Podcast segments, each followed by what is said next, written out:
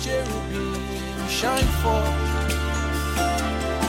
You dwells between the cherubim shine forth. You dwells between the cherubim shine forth. You dwells between the cherubim shine forth. Glory to God.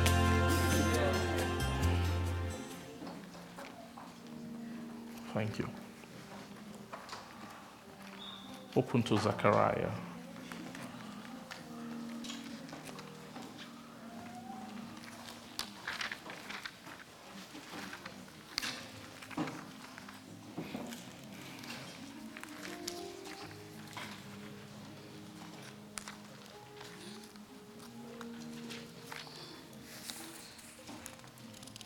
Mm-hmm.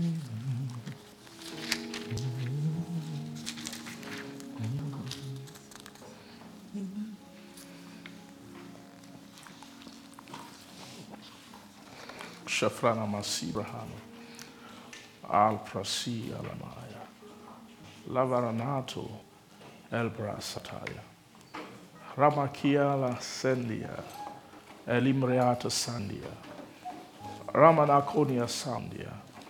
Amiala Macleanto Soundia. Elmrian Frentos. Al Prasia. Apresiaya. Arimenakalian, Tamial, Prehel, Paripriant, Alman, Iklehamo, Frahensia, Elsihai, Marian Sihai, Amial to Sihai, my clientios, Apprentius, Abrehentius, Apprehentius, Apprehentius. Thank you, Jesus. Glory to God. Thank you, Mhm. temenos pratevenasci keliarabost prentegelevenosto prategenasta prategenashta vekati pretenemosi kalie de boshi galia brentegelebos bronte libre kata manoshte vantu sound evrentegelebos prente lio prakastiva lia masotete lia brote legenostiva Rebrot geli brought you out. Evregate bring you out. Evregate make it to bring you to you mouth. For I bring to you, I bring to you a mouth and a authority for to sound. I bring a mouth and a authority upon you for sound. I bring a mouth, a mouth, a mouth, a mouth upon you for to sound, for to sound, for to sound to the hearts of men, for to sound to the hearts of men. I bring authority and mouth upon you for to sound, for to sound my call, my clarion call, my call of glory into the hearts of men, into the hearts of men that they may change their garment, that they may change garment, the shouting of grace to cause the change of garment, to cause the change of garment, that they may come up to my call of glory. I bring the grace, the mouth, the mouth, the mouth, and the authority for to bring grace, for to change garments for men to come up to me. Praise you, Jesus. Hallelujah. Hamia heavens Amien Lukilia Estia. Lamiriantia Tairia Pahapionja La Paya Lasa. Sandria Maheniven. Elfriels. Elfrialta Messia. Avreno Kiel Messia. Elienta Messia. Evenio Si. Amihana Si. Amia Cliento Si. Imbriento Si. Evian sent to see. Amien sent to see. Amia Hanion sent to see. Ayelmial Sieheldia sentia sientia helbial Siehelbian see el sent. Emien to Tobia Kamanote. Efrenotios come to see. Hesia see. Pharisee. Thank you.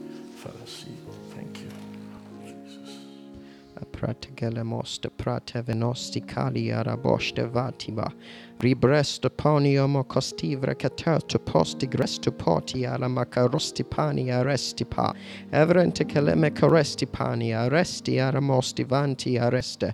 Vrecatenio careste erosti reste mecatostu reste. Vrecatomi catos catostu reste rec reste. Vrecatetete reste meria stopania recatoste vrate reste. Vrecatenia namosto reste reste reste reste recate reste, reste, rest. Rest, rest, I say rest. I say rest. I say rest. I say rest upon the finished work of my of my finished work, the work I finished for you. Rest upon that grace. Rest upon that authority. It is a grace that has come for to make men to see that I may seal them. To make men to see that I may seal them. For I have come with great help. I have come with great help, and I have sent my help, my ministering spirit, for to come to help in this ministry of changing men, of changing men, that they may be sealed, that they may be sealed. For I am giving help for to change of eyes for to be sealed, for change of eyes for to be sealed. Rest upon the grace in me. Rest upon the grace in me. Rest in the grace in me. Come and rest in the grace in me that you may be sealed, that you may be sealed. For it is by that grace that I finish the work. It is by that same grace that I say, rest in that grace. Rest and stay in that grace that you may see and become sealed.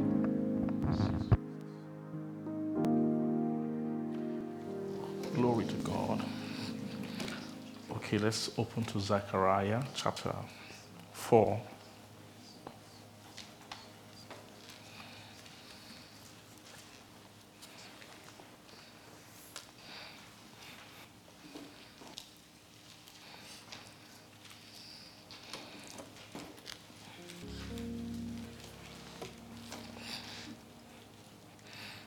God, are you there?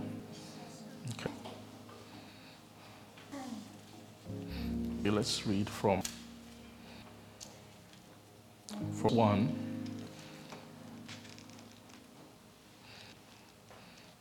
And the angel that with me again, and with me, as a man that is waking out of his sleep,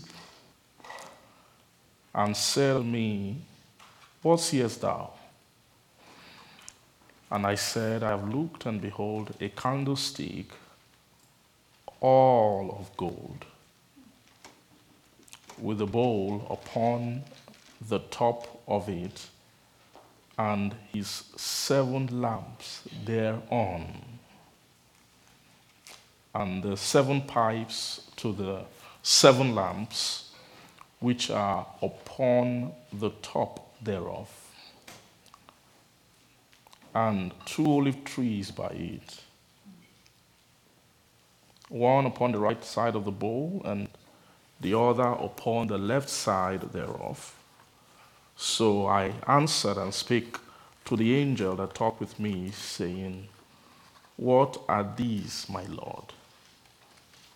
Then the angel that talked with me answered and said unto me, Knowest thou not what these be? And I said, No, my Lord. Then he answered and spake unto me, saying, This is the word of the Lord unto Zerubbabel, saying, Not by, by might, praise God, nor by power, but by what? By my spirit, saith the Lord of hosts. Who art thou, O great mountain, before Zerubbabel? Thou shalt become a plain, and he shall bring forth the headstone thereof with shoutings, crying, Grace, grace unto it. And moreover, the word of the Lord came unto me, saying that the hands of Zerubbabel have laid the foundation of this house, and his, his hands shall also finish it. And thou shalt know that the Lord of hosts had what sent me unto you. Praise God. For who hath despised the day of small things? For they shall rejoice and shall see the plummet in the hand of Zerubbabel with those seven they are the eyes of the Lord, which run to and fro through the whole earth. Praise God. Glory to God. Okay, I just finished it. And then answered I and said unto him, What are these two olive trees upon the right side of the candlestick, and upon the left side thereof? And I answered again and said unto him, What be these two olive branches, which through the two golden pipes empty the golden oil out of themselves? And he answered me and said, Knowest thou not what this be? And I said, No, my Lord. Then said he that these are the two anointed ones that stand by who? By the Lord of the whole earth. Glory to Jesus.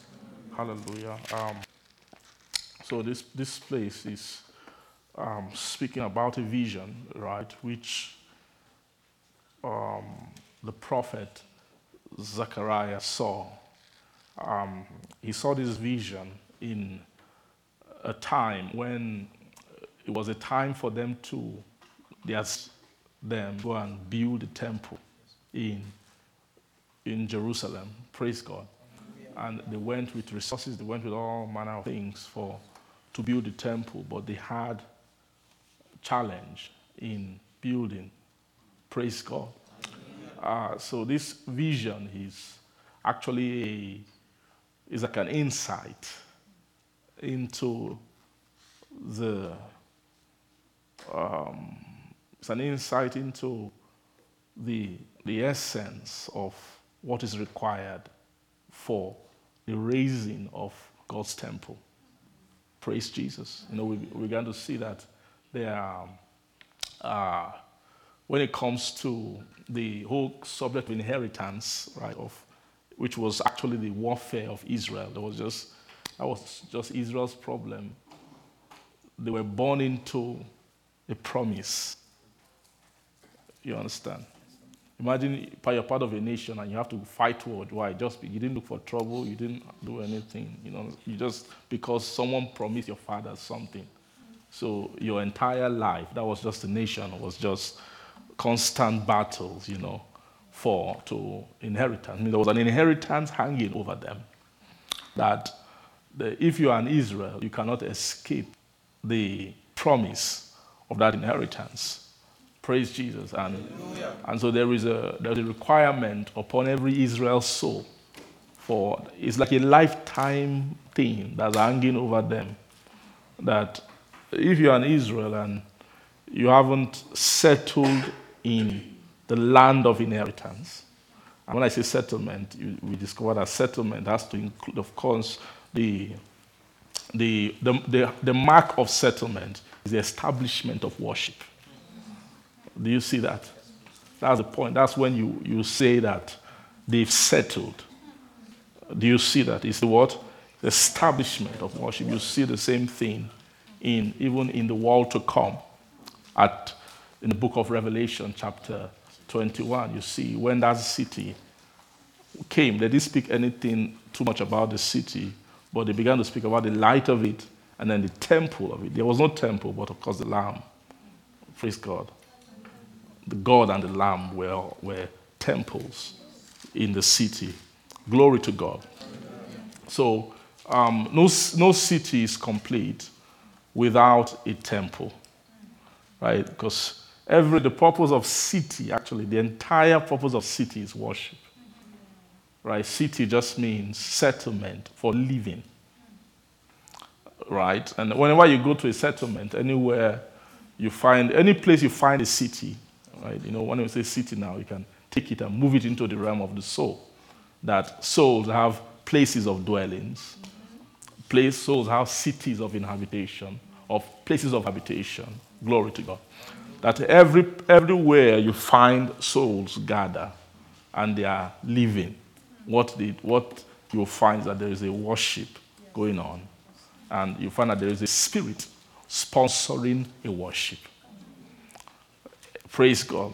And that thing is not, it doesn't fail. Anywhere you see souls gathering, there is a spirit sponsoring some kind of worship. Praise God.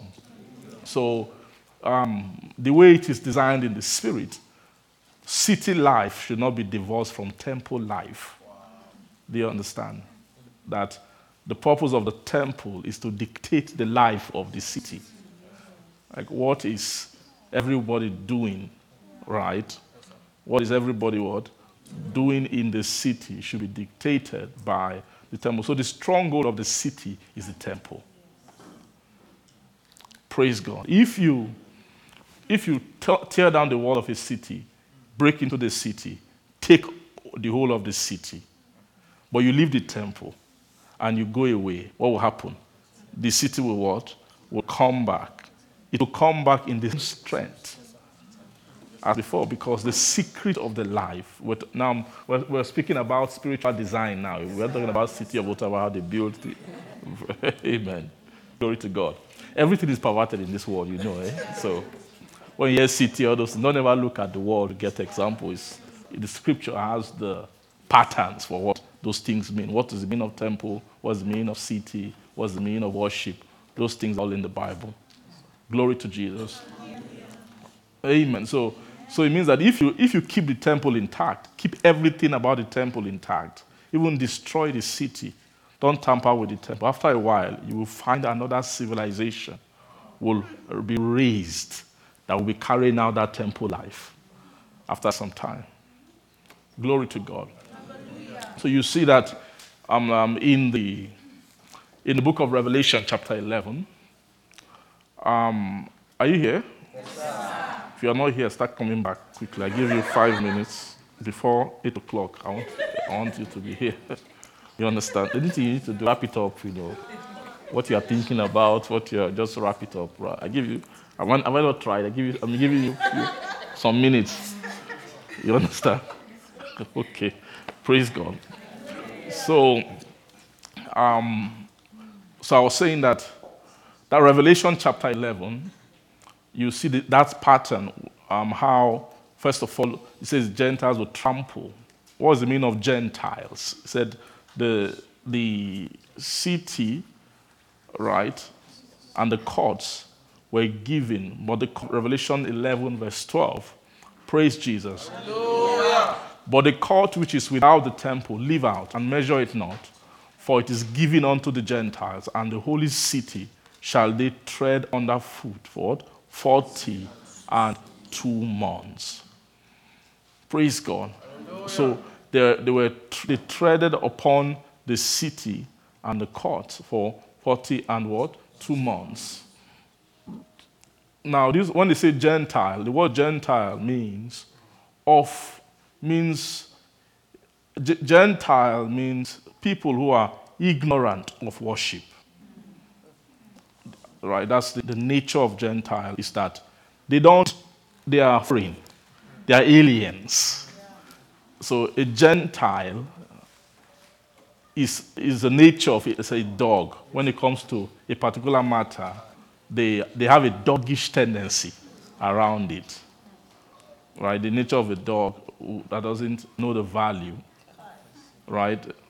That can move and eat, that can eat vomit instead those kind of natures that don't, doesn't understand holy things, right? That has no. That's why anything that has the capacity to trample upon that which is holy, which is what you see the Gentiles doing here, right? They, they, they'll come to a city that is holy, that is that is raised to sponsor holy living. And then they did what? It says, and the holy city shall did what? Tread. The tread on the. This is exactly what Jesus was saying about not casting pearls before swine, not giving holy things. Say holy things. So, a dog's nature, a dog by nature has war with holy things. It has, it's just a constant fight. If it's holy, a doggish nature will fight it. Do you understand? Praise God. So, who is a dog? Who is, or who is a Gentile. A Gentile is a person who fights holy things, who someone who, who resists holy things, who fights holy things, who commonizes holy things, who tramples upon holy things.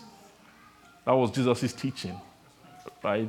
So, so he said, Do not give holy things to dogs. If you give holy things to dogs, that's Matthew chapter 7, verse 6. It says, Give not that which is holy unto dogs, neither cast ye your pearls before swine, lest they trample them under their feet, and then turn again and do what? And rend you. So after trampling what is holy, they will now come after you, who gave the holy thing. This is exactly what happened in Revelation. Right? So they, they dealt with the holy city. Then they, they now turn and face where is this holiness coming from? What's the source of this holiness? That doggish nature, which is a Gentile nature. Are you seeing that? Now, anybody can be a Gentile. A, a born again church of born again people can be full of Gentiles. Just once you leave spirit alone first, and they just move into the soul, you just begin to see that soul landscape is very different from landscape of spirits. Praise Jesus. Uh, when you are thinking about the spirits of people, everything is simple. The whole world is just divided into two those who are dead, those who are alive. Everything is just very simple. You don't need too much, it's not complex. In the one you are dividing people according to their spirit man, means who's, who owns you? And so devil owns these ones, God owns these ones. It's very simple. In the spirit, when you're talking about the realm of the spirits of men, things are very simple. But once you begin to now open the soul, hey, you now begin to realize that the, the word of soul is a word of contradictions. Do you understand? You, you, word of what? Contradictions. When it comes to soul dimension, sometimes God can have more children outside than those who are inside. Do You understand? When you when you open up the soul, when you open up when you open up the soul and you look at church, you now discover that this church thing, there are all kinds of creatures. There are some there are Gentiles in the church. And there are many. In fact, everybody in the church was a Gentile. The whole church was, was started from Gentiles in their soul. And it takes time to heal a soul from Gentile tendency. Right? It, it takes time to heal a soul from having, it's not just disdain, right? It is having, uh, having no value. Because that's the problem here. That's the real problem with the Gentile.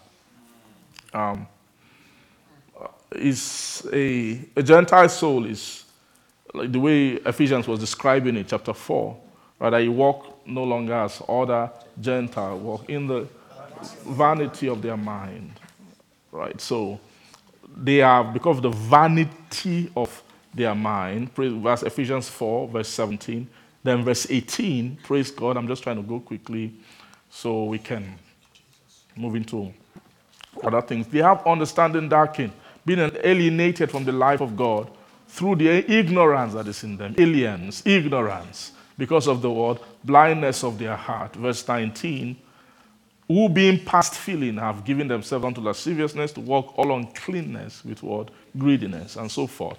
Praise Jesus. So the, the problem of the Gentile is that vanity. Vanity is an enemy of, of holiness. Right? Nobody can be vain and holy. At the same, you can't. You can't be what? Vain and what? You can't holy because those who are vain hate substance. Right? It is. They, um, they, are, they love, vain souls love emptiness. That vain souls feel full when you put emptiness in them. You get it's it's that's the, it's a sickness, like like uh, vanity, being vain, is a sickness. When you see somebody who is vain, a vain person has energy for nothing. You understand, right? It's such energy. They are they, they are, have the ability to be occupied with nothing, right? Something that is empty put it in a vain soul, it can make them feel full. Do you understand? So that vanity um, is what causes like an inward, it's called ignorance, like a disdain of things that are holy, because things that are holy are things of substance, right? You cannot have holiness without substance.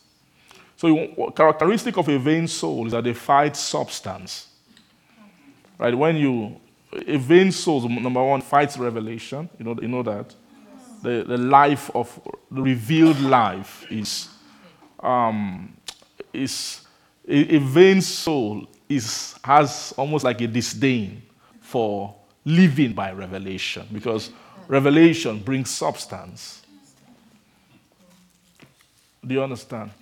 So if you're trying to, to chat or bring uh, a life, kind of life, that is revelation ordered, right, the vain soul will kick against it. And you say, if you ask vain soul, okay, let's, if you don't want to do revelation, what should you do instead of revelation? No, the vain soul, first of all, doesn't have an answer. You, you know why it doesn't have an answer? Because what is, what is filling the soul is nothing. Are you getting what I'm trying to say? I'm trying to explain vanity to you. What is what? Is filling the soul. Uh-huh. You see, a vain soul can be like, why is going, this God is too much, revelation too much, too much. You say, okay, these things are too much. What should we do instead? You now discover that the person didn't think too far about that, but they are, they are satisfied with things that they can't justify do, sowing themselves into. I don't know if you're getting my language. You get, you get what I mean? Uh-huh. That's vanity for you. Vanity is a, is a vanity is a wine right, is a right. Vanity is like is a wine. Vanity is is like a, is an intoxication. Yes, Vanity is sweet. It's like it's like a pill. It's like a drug. Right. Most of the time, those who are vain, uh, they can't they can't um, praise God. Glory to Jesus. Thank you, Jesus those who are, have this sickness called vanity can, can take position against substance without any kind of fear, with boldness. That's how you know a soul that, has, that's, that is a vain soul is bold with vanity. Do you understand? they are what? they are bold with vanity. The way a dog is bold, right? He said that after you, you give it holy things, it will trample upon it. Then it won't run away. It will come back to turn towards you. And then what? To rend you. Glory to Jesus. So that's what those Gentiles were, were doing. Um, the, the, it's very clear that those who, are, who suffer from vanity is because they, they lack something. Right? It's actually, vanity is like, uh, is, is some, it comes to, it passes through the, it takes possession of a soul that is weak. Praise God. Is when, when the soul, a soul is weak, then you see vanity can take hold of that soul. Because vanity has its own program. Vanity will say, okay, just surrender to me. I have a program for you. Do you understand? and then, yes, then, you know that kind of surrender that involves ignorance. you know, surrender which, is, which has with knowledge, but there's surrender with ignorance. Ignorance is, is seductive. Do you agree with me? Do you, do you, can you, you understand what I mean? The seduction of ignorance. And you see that, you see that say, ignorance that is in them, being alienated from the life of God. That the state of alienation, it is seductive to be alienated from God. Why? What's seduction in that? It is, it is a promise that you can be free from Him. That thing of being not, not being present under the weight and the burden. You know, God has his weight. God has his burden. When you come close to God, you start smelling all kinds of demands, all kinds of things. You know, you, there was a comportment you need to have. At the moment you are getting near God, you begin to smell what standards. Everything is not just free. Don't do anything. They are, they are actually things. You know what I mean? Uh-huh. So That state of being alien from Him, being ignorant, is actually a seduction to the soul. It's seductive, it's like a promise. That's the promise of vanity. Vanity is like we promise you, I will, I will give you a world by yourself where you will be enjoying, where you will be free from the conversation of substance. You'll be free from the conversation, the requirement, the demand of substance, which is something you cannot be near God and hate substance. Because God is too righteous and responsible to allow any sphere around him where souls will be will, will where soul can be wretched. God is God is too blessed, you understand, for you to be near him and experience wretchedness. The moment you are getting close to him, you begin to see standard begin to be raised, demands that you can't be empty. You can't be empty. If you want to be empty, you have to be far. But as long as you're coming near to God, you can't come close to God and not pick substances. Are you, guys, that's this old thing about inheritance. That's the weight he put on Israel. All these Gentile nations, they are doing their own thing, but you, might, you people will be different. I'm going to put something on your head that will, be, will last your generations. No one will be free. Once they are born, eh, eh, baby Israelite, you can just begin to pity for them, right? Because why? There is something what hanging over them. Do you understand? How many of you want to be free here? Raise, raise up your hand.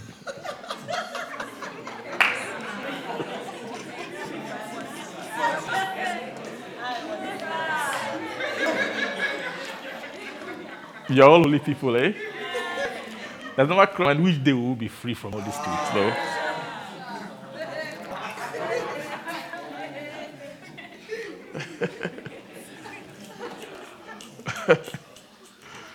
Praise Jesus. Are you seeing the difference between Israelites and other Gentiles? Is that is called promise? Is that thing of God said, I will I, have sworn, I want to give you something. I don't want you to be like other nations who will who would live their whole lifetime on the earth with, and pass out without anything. They just spend their time with a meaningless. You know that meaningless thing? It was actually His mercy that found Abraham and that began to talk to him. And began. It's just that we have, there's something we have. We want to try and give to man. Can, can we start with you to begin to take that responsibility? Are you getting me? The responsibility of substance. Of substance. You can call it meaning. Meaning. Say meaning. Meaning. You know, life doesn't have meaning without God, right? Yes, it's not. God made it such that that anything not relative to Him should be miserable. Yes. That's how God is. God is just like is because in Him do all things consist. Right? Everything. Once things shift outside His scope, what happens? Misery sets in, corruption sets in, all kinds of things. Are you getting what I'm God, that's what you call desolation. Right? Those desolation of many generations are works that were done to shift generations away from the, the, the vicinity of God. You know, when you say desolate, means lack of substance. That's the evil work Satan has been doing, is to be shifting, edging out nations, the generations out of substance with, by giving them vanity. You can just, this Satan just can, this project for one generation can just be, we just, we just define a vanity. And you say that before your, your lifetime in this generation ends, you should have inherited this vanity such a way that you can pass it on. And in, in Satan's own program, every generation has their own desolation, which they ought to take from his hand.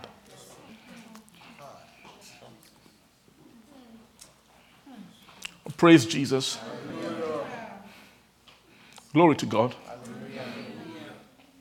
So those um, Gentiles, going back to the book of Revelation, sorry, that was where we we came to.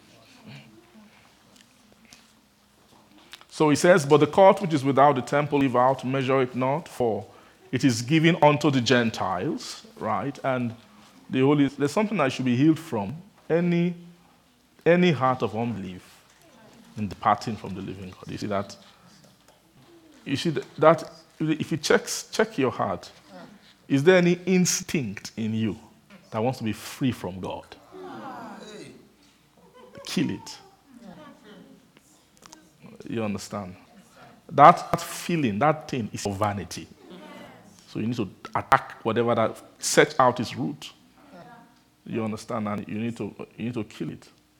Praise God. So and the for it is given unto the Gentiles and the holy city shall they do what? Shall they tread underfoot forty and two months? Praise God. So at this point, they will tread under the city 40 and two months. But you know, see where they are coming to is the temple itself. They will now, they will now begin to jam the, the what you call the witnesses of the temple. Right? If you ask me, who are those witnesses in the temple? The witnesses of the temple, you, you can call them the pillars of the temple. They are the pillars. What do I mean by pillars? They are, they are the strength of the temple. Praise God. The strength of the city is the temple. The strength of the temple is the witness therein. Is that which the temple witnesses of. You know, it is the witness of the temple that should culture the city. The, the, the temple is designed to share, to spread witness, to, to share witness, to give witness. Are you getting what I'm saying? Glory to Jesus. Hallelujah. Hallelujah. Amen. Amen. So, so let's go to verse 3. Hebrews, sorry, Revelation 11, verse 3. And I will give power unto my two witnesses, and they shall prophesy a thousand, two hundred, and then what? Three score days, clothed in what? In sackcloth. So, this prophecy of the witnesses is like uh, is a response of strength against what? An, an assault which is coming from Gentile. You know, when, when they say Gentile, Gentiles are in degrees. Right? They are actually degrees of Gentile strength. Praise God. Hallelujah. So these witnesses are they are raised against alien nature, foreign nature.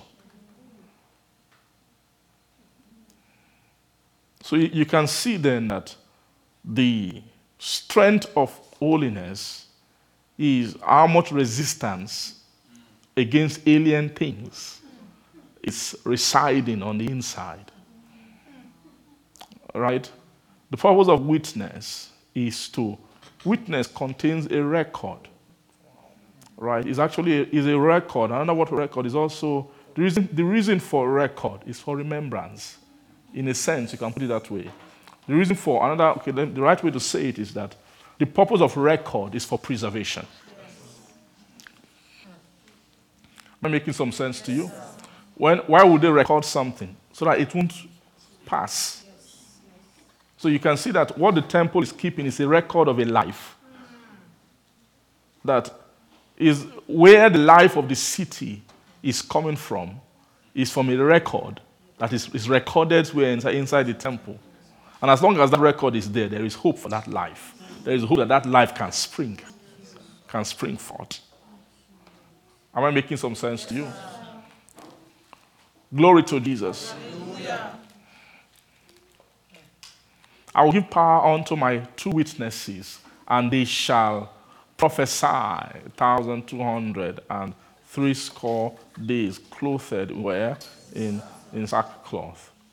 Glory to Jesus. So these, these witness, or you call these witnesses, are the they are the, the I call you, they are pillars of strength. You see that? They are, they are, they are the pillars of strength. They are also, then they are a kind of supply. They are a kind of supply, almost like a source of some sort. to the power. See, I will give power unto my two witnesses. So it means that with these, these witnesses are actually they carry the power of holiness, which the temple has. Is actually uh, is these witnesses that have that power. And then the book of Zechariah, when we are seeing Zechariah, Zechariah was not trying to explain. If we go back to Zechariah chapter 4,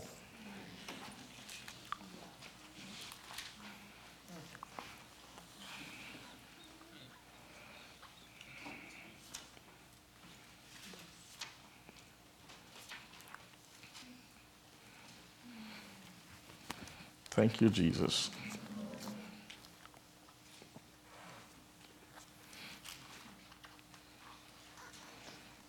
Hmm.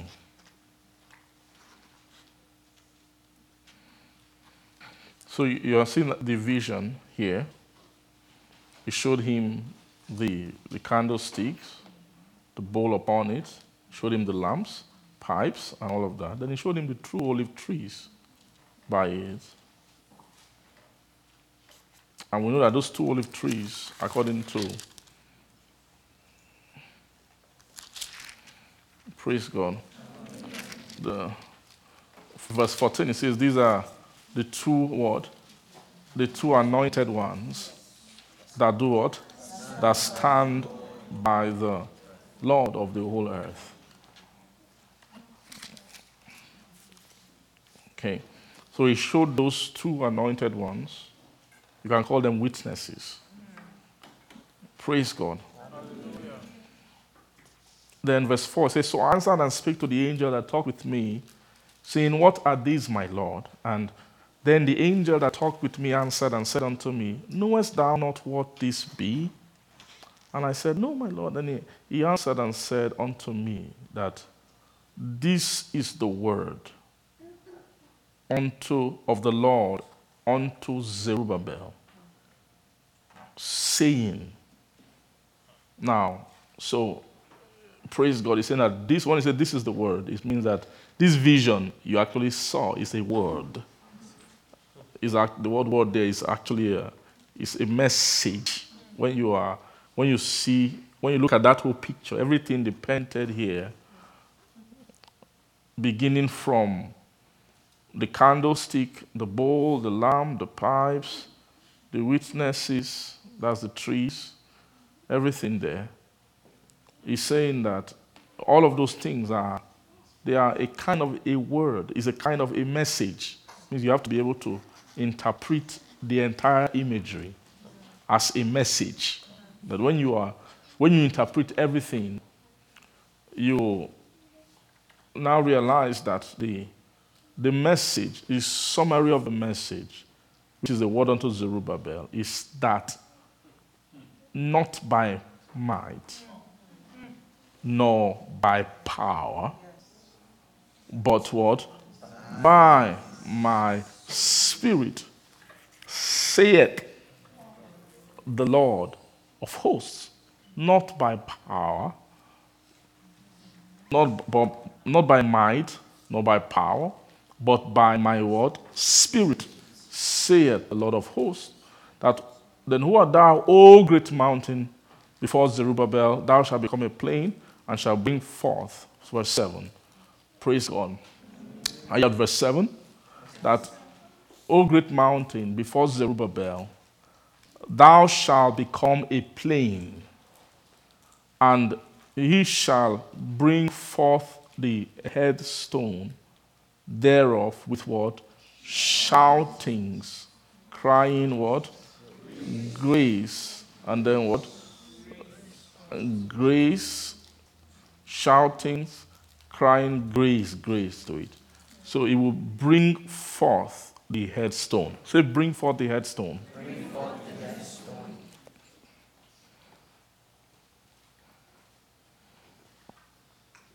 That headstone, let's see Let's go back to chapter 3.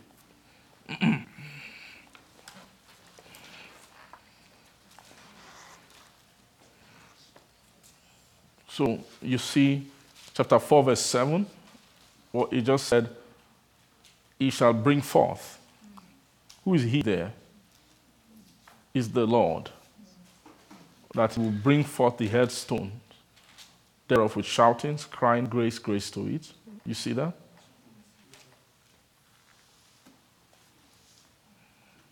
Now, in chapter 3, verse, verse 8, glory to God. Hope you're awake still. Uh-huh. This life is not like meeting, so this is Bible. Okay? Is that okay? Yes, uh-huh. Praise God. Verse chapter 3, verse 8 says, Hear now, O Joshua, the high priest, right? Thou and thy fellows that sit before thee, that for they are men wondered at. For behold, I will bring forth. You see that bring forth again. The same bring forth, which was used in chapter 4, verse 7. It said, He shall bring forth the headstone. That word bringing forth is not just another an ordinary word. It's a is a is a kind of it's a language that they use. It's a when you say to bring, he will bring forth.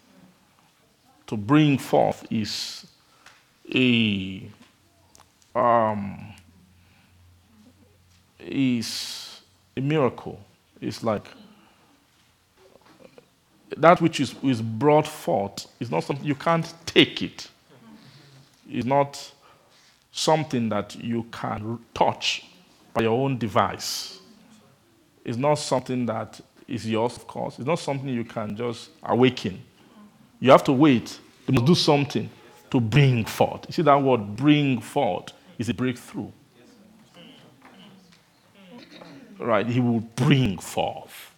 It's like it's to, to to make something available. The word to bring forth is help. Right? Is to, he will bring his answer or help. He will bring forth. He shall bring it forth. He is the one who will bring it.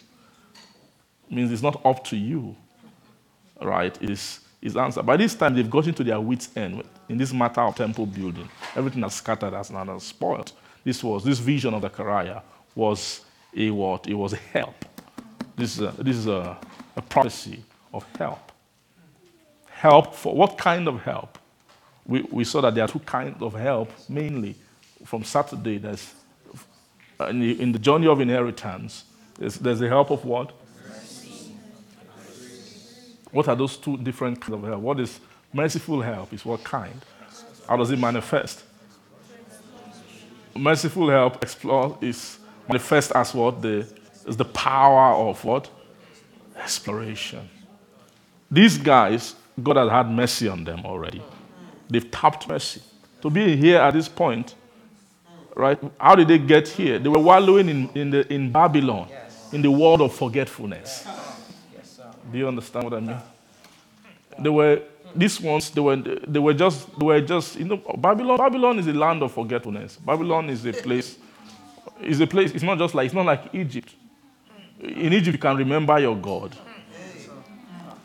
You understand? In Babylon, there's no space. And it's not by war, it's not by fighting. There's a way Babylon is. It is empowered to remove memory of your God from you.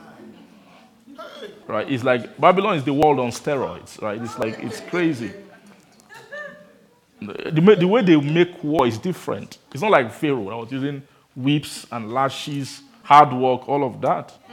When the guys first landed, the first thing they brought was food. You understand? what do you say? Huh? It's another kind of operation, eh? Egypt and Babylon, they're not the same. Egypt was whips, everything, survival work, all, all of that.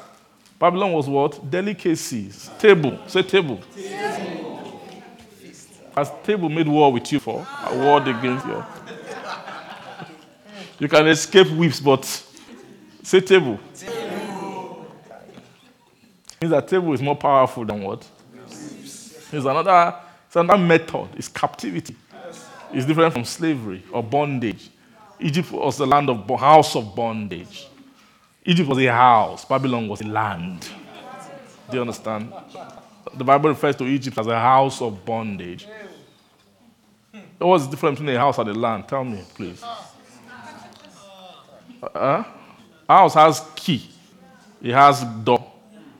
You can, they can lock you inside, which is what happened in Egypt. You understand? The Pharaoh with his key. You know, Pharaoh had his key. You understand? That's why Moses had to go and be talking to him. Pharaoh, will you let let? can you open the door? Let you understand?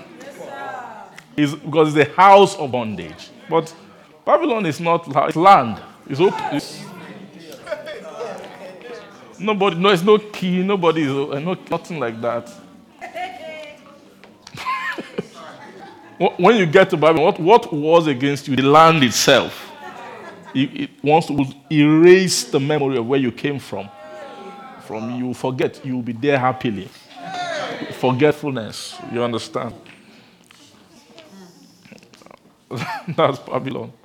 So that was a place of mercy. Right? So this guy's been here, of course, it's very clear that it had a lot to do with Daniel's intercession. Like all those intercession that was done, prayers to God, and then that open door of mercy. Right? The visitation of the visions of Daniel were merciful visions. Is different from the this vision of Zechariah. It's, these are gracious visions of Zechariah. See, Daniel's vision, those kind of vision. See, Ezekiel's vision, those are different kind of vision. Daniel, Ezekiel. Those are actually higher visions than this kind. Those are, they are not visions of building. They are visions of revelation. They are visions of exploration. They are merciful in nature. The, the savor of those, those visitations are merciful visitations. Glory to Jesus. Amen. Amen. Praise God. It was, it was, you know, he was exploring when I sat my heart to search out by books the number of times which we should be in captivity. That was Miss Mercy had begun to work in his heart to begin to, to, to create exploration. So, so you can see clearly that mercy must be obtained. But after obtained mercy, mercy brought them here. They now, they now got stuck. They had to find grace to help. Do you understand? They had to do what?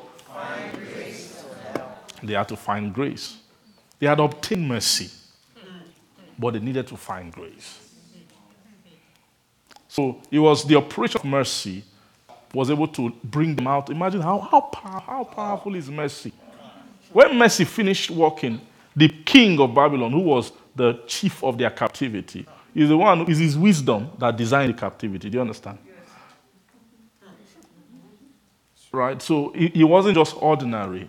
So it wasn't that, it wasn't keeping them down by armies. It was by, it was wisdom that fountain from his within. Means that how, how much, ex, how much, how much, how potent was his will to keep them. See those devices again. After a while, he began to, Daniel was troubling him. He, he was trying to do everything to win. It's like he has won everybody, only Daniel yeah. left. He did everything. How can we win the Daniel guy? Shadrach, Meshach, Abednego. It wasn't okay that let's lock them up in prison. No. Why aren't they worshiping? Everybody has worshipped this God. What is it inside of them? Are you seeing what kind of mind is that kind of does that kind of king have? I mean, you just being there, him seeing you, it's not enough for him. Do you understand what I mean? He's seeing you, wow, we've captured you, we've taken all your things. You are here now, you are our slave. That was not enough. Why are you not enjoying our God?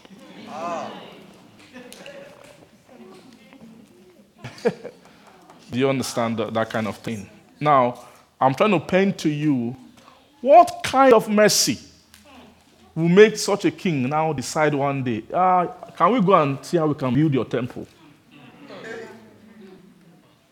Based on everything I've said about temple, what temple is. In fact, remember when they took them away from Jerusalem, when, um, aha, praise God. When Nebuchadnezzar came, when they came and took them away from, they, they went, they made sure they went into the temple. They scattered everything. They spoiled the temple, even took all the utensils. Because that man was not an ordinary, that king was a kind of a god. He knows, uh, th- those kind of men, they know things about the soul. They know what makes soul tick. They know the secret of worship. You know that the secret of Israel is in this temple. So we must desolate everything, take everything away.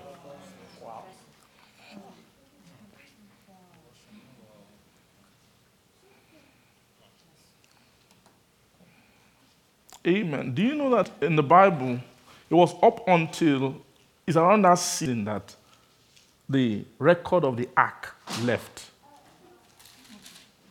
Do you realize that?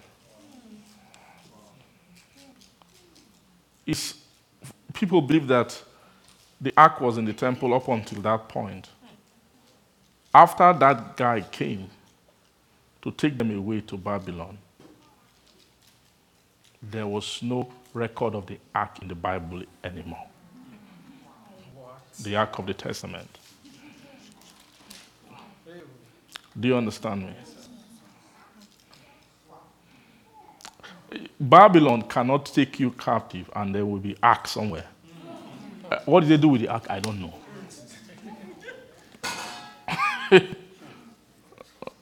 do you get what I'm saying? Because they know the secret. He must have, imagine the king maybe looking at the, those tablets. What is this? Will, when, he, when he sees the kind of things written there, he knows what those things mean. He knows that this nation, you can't break this nation with these kind of things intact.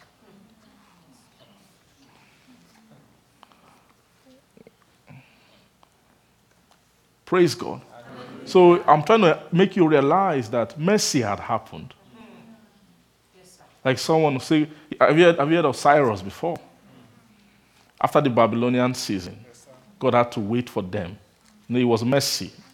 Do you agree? It was mercy that, that, that made, was, those were all the visions of Daniel. Remember? When after Daniel prayed and prayed and prayed, God had to show him, okay, let's, let me try and show you the, the operation the, the operation of God's mercy that will lead to the release from captivity. And God revealed to him that it will not just happen. We have to dismantle this king of Babylon. That as long as this guy is the way he is, forget about it. We have to raise another kingdom, the kingdom of Medes and Persia.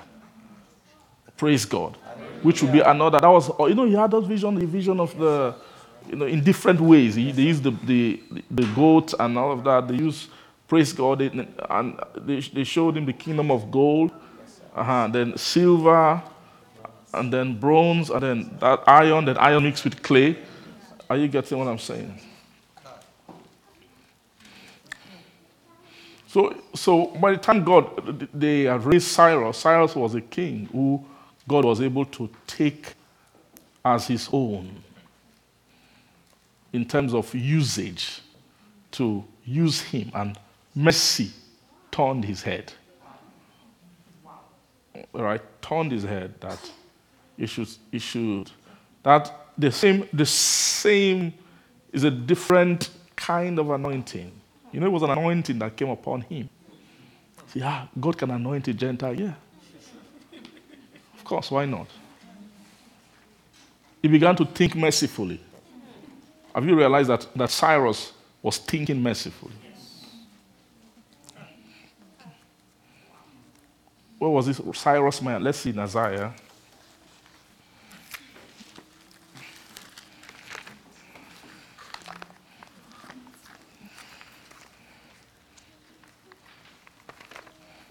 Sorry, just keep your hand in this Zechariah. Don't. Don't let it go. Isaiah chapter 40.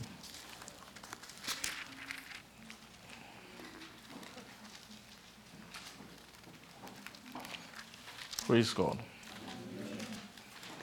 Isaiah 45. Are you there? Very quickly, it says that, Thus saith the Lord, thus saith the Lord to, to his anointed, to Cyrus. Then he says, Whose right hand I am holding to subdue nations before him. I will loose the loins of kings to open before him the two leaved gates, and the gates shall not be shut.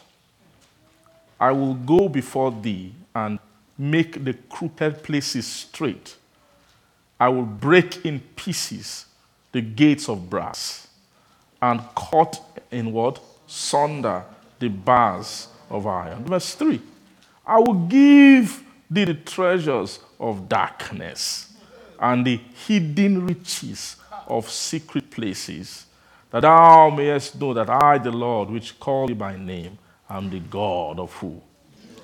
Now, I, don't know if your spiritual sense has been raised enough by just these words to sense that only mercy speaks like this. The, Uh, have you, I don't know, have you, gotten, have you fellowshipped enough with this thought from Saturday? Did you meditate on the, what was taught? Between, if you've meditated enough, you will realize the, you should be able to realize the, you should be able to, to be able to separate between the speech of mercy and the speech of grace. Do you understand? They are, they are, they sound differently. Do you get?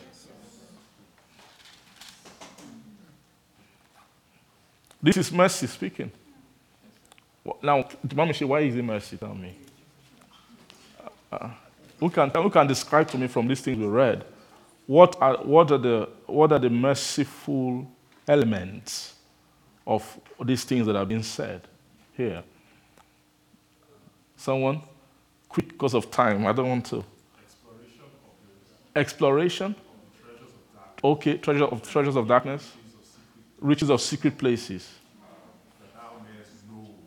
Uh huh. Can you the mic? Okay. It's um, adventure. Okay. Yes, sir. Adventure into understanding. Yes, sir. So um, the opening of revelation of who God is, that Yes. you may know that I, the Lord Yes. of um, name of the Lord, God of Israel. Um,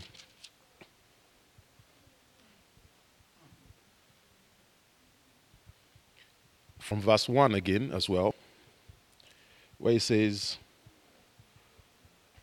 um, whose right hand I've holding to subdue nations, and I will loose the loins of kings to open before him.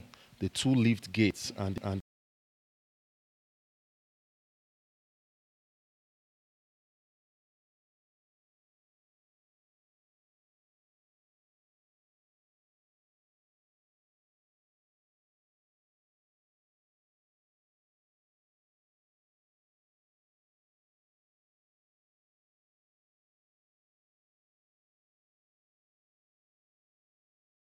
Jesus. Wesley? Okay, you, you want want to to say add to- something? Okay. I just want to add to what he's saying that, that the sound of mercy is is um is almost like something you don't earn. Hmm. He says, "I will have mercy." Hmm. So f- everything we're seeing here is the king or Cyrus cannot come into it. Mm-hmm. He says, "I." Gentile king. Yes, it says, I will give, I mm. will do this. Yes. So it's a, it's a sense of I would have mercy on whom I would have mercy, Yes, and compassion Yes, on whom I'll have compassion. Yes. Praise God. Is that God should not be saying these kind of things about a Gentile king. Only, only mercy can act in this kind of way. Right? There's so much about it that you just see. This is the signature of, of the mercy of God. Right. My anointed. To, the Lord said to his anointed, Cyrus, whose right hand I have holding to subdue nations before him. To, I will loose the loins of kings to open before him the two leaf gates, and the gates shall not be shut. I will go before thee, and I will make the crooked places straight. and I will break in pieces the gates of brass and cut in sunder the bars of what? Iron. Then I will give thee the treasures of darkness and the hidden riches of secret places, that thou mayest know that I, the Lord, which called thee by thy name, am the what? God. But verse 4 now says, For Jacob my servant's sake, and Israel mine elect, I have even called thee by thy name, and I have surnamed thee, though thou hast not what? Known me. Are, are you seeing that?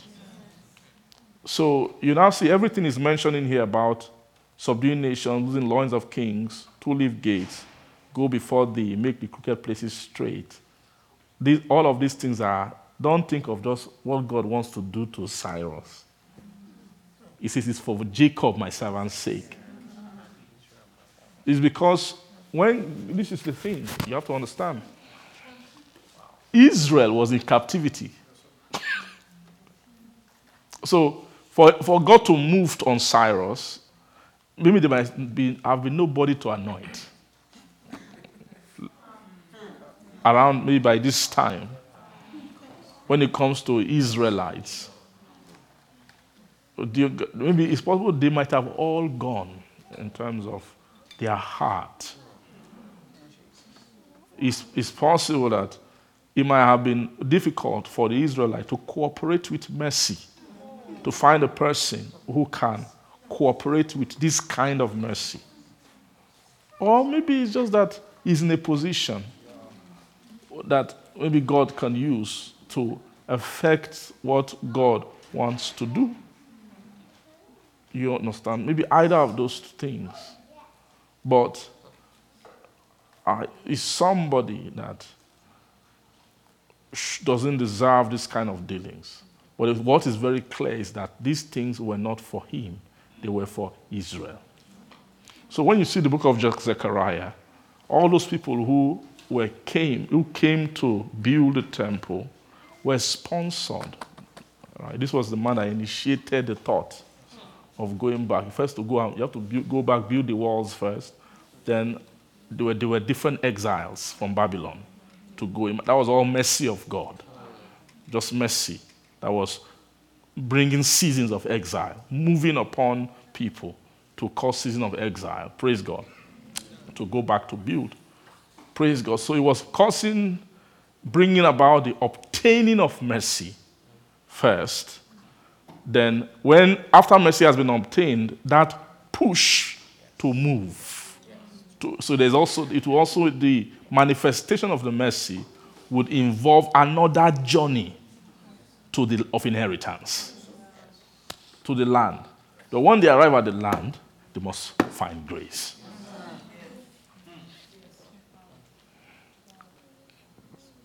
Praise Jesus. Glory to God. They must do what? They must find grace. So these are two uh, helps, right? There are two helps. I will call them two, two kinds of helps. There's a help of mercy, there's a help of grace, right? Now, you see, but and each help is an anointing. It's like a, it's an operation of the Spirit. The word anointing is help. That is another way to see anointing. Right? Uh-huh. Are you understanding me? Yes, Go on. Another way to see what? Is a type. Anointing is a type of help. Is a type of help. Right? Um, The first kind of help you will have is the anointing of the Holy Spirit first, which can which the they, release upon the soul. They anoint the soul with the Spirit.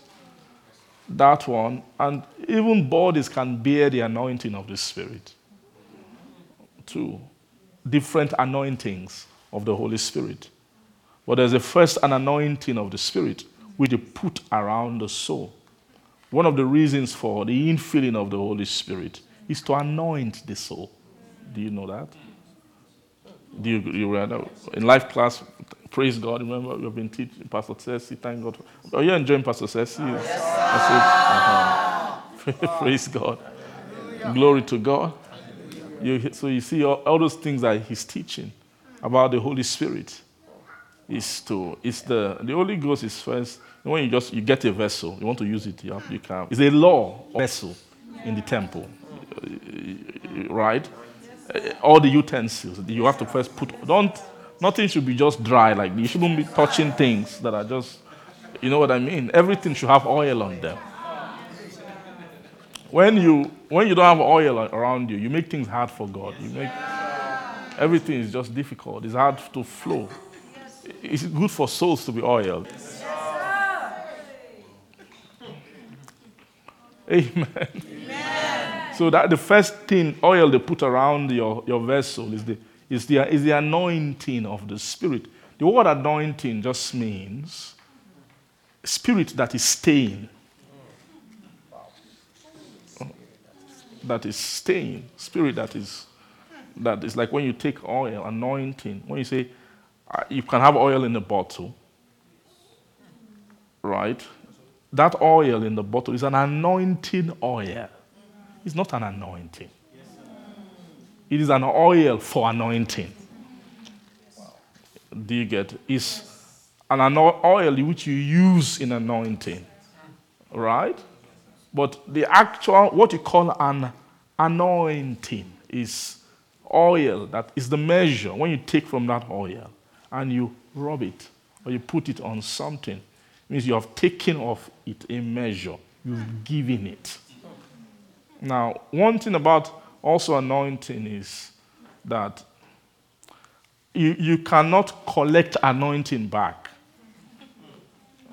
It's, anointing is designed, God designed that way. You don't collect it back. God never collects it back. Spirit doesn't come back.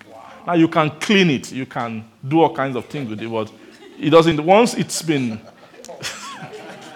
it's something, say pour. Anointing is poured. Pour, the word pour means it, you, once you release it, it's gone. That's the, that's the way. Say, I will pour out of my spirit. Pour out of my spirit. Pouring out of the spirit is giving the spirit. That's just, it's only God that does things like that. That's his nature. Imagine thinking of that kind of thing inventing method of giving men spirit in such a way. Are you getting what I'm saying? Any anointing you have, you can carry it forever. In the world to come, you will still have it. If you don't give it away. Do you know? Do you know that? Ah.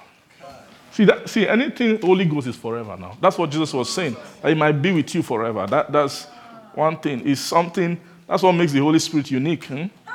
It doesn't, it doesn't expire. It doesn't, you know, you know, when you travel from one country to the other, you say, ah, this currency doesn't work here. It's not, Holy Ghost is not like that. Holy Ghost, anyway, move him anywhere. He's current. He's a, are you getting me? Take him to hell, take him to earth, take him to heaven, the present heaven, take him into the world to come, take him into the ages to come. He's still, are you getting what I'm saying? so, so, do you understand what I'm trying to say? Uh, so, let me tell you something. One thing you should be accumulating on this earth is oil. That's one thing. Do you understand what I'm saying? It sticks.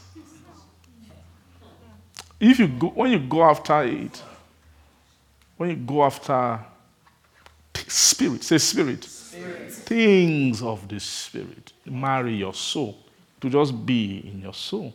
Why oil? Why not water? Why? Because water can evaporate, water can dry up. That's why anytime the, the, they speak of waters, it is, they make it, the way God doesn't just give you standing water, it must be a flow. They tap you into a stream to keep it going. Water must keep flowing. You can't oh, take water today and keep it and be and be disconnected from the source. Right? How will they give water? He said, When I give you water, the water that I will give you will now be in you a well that springs up. Means so the actual reason for the water which I will give is to connect you to a source that can spring. That's water. But spirit is, is a different thing entirely. Spirit is not fountain. It's not like fountain of the spirit. It's pouring. Um, there's a mystery here. I don't know if you, can, if you can catch it, you will understand what I'm saying. Why is it a pouring thing?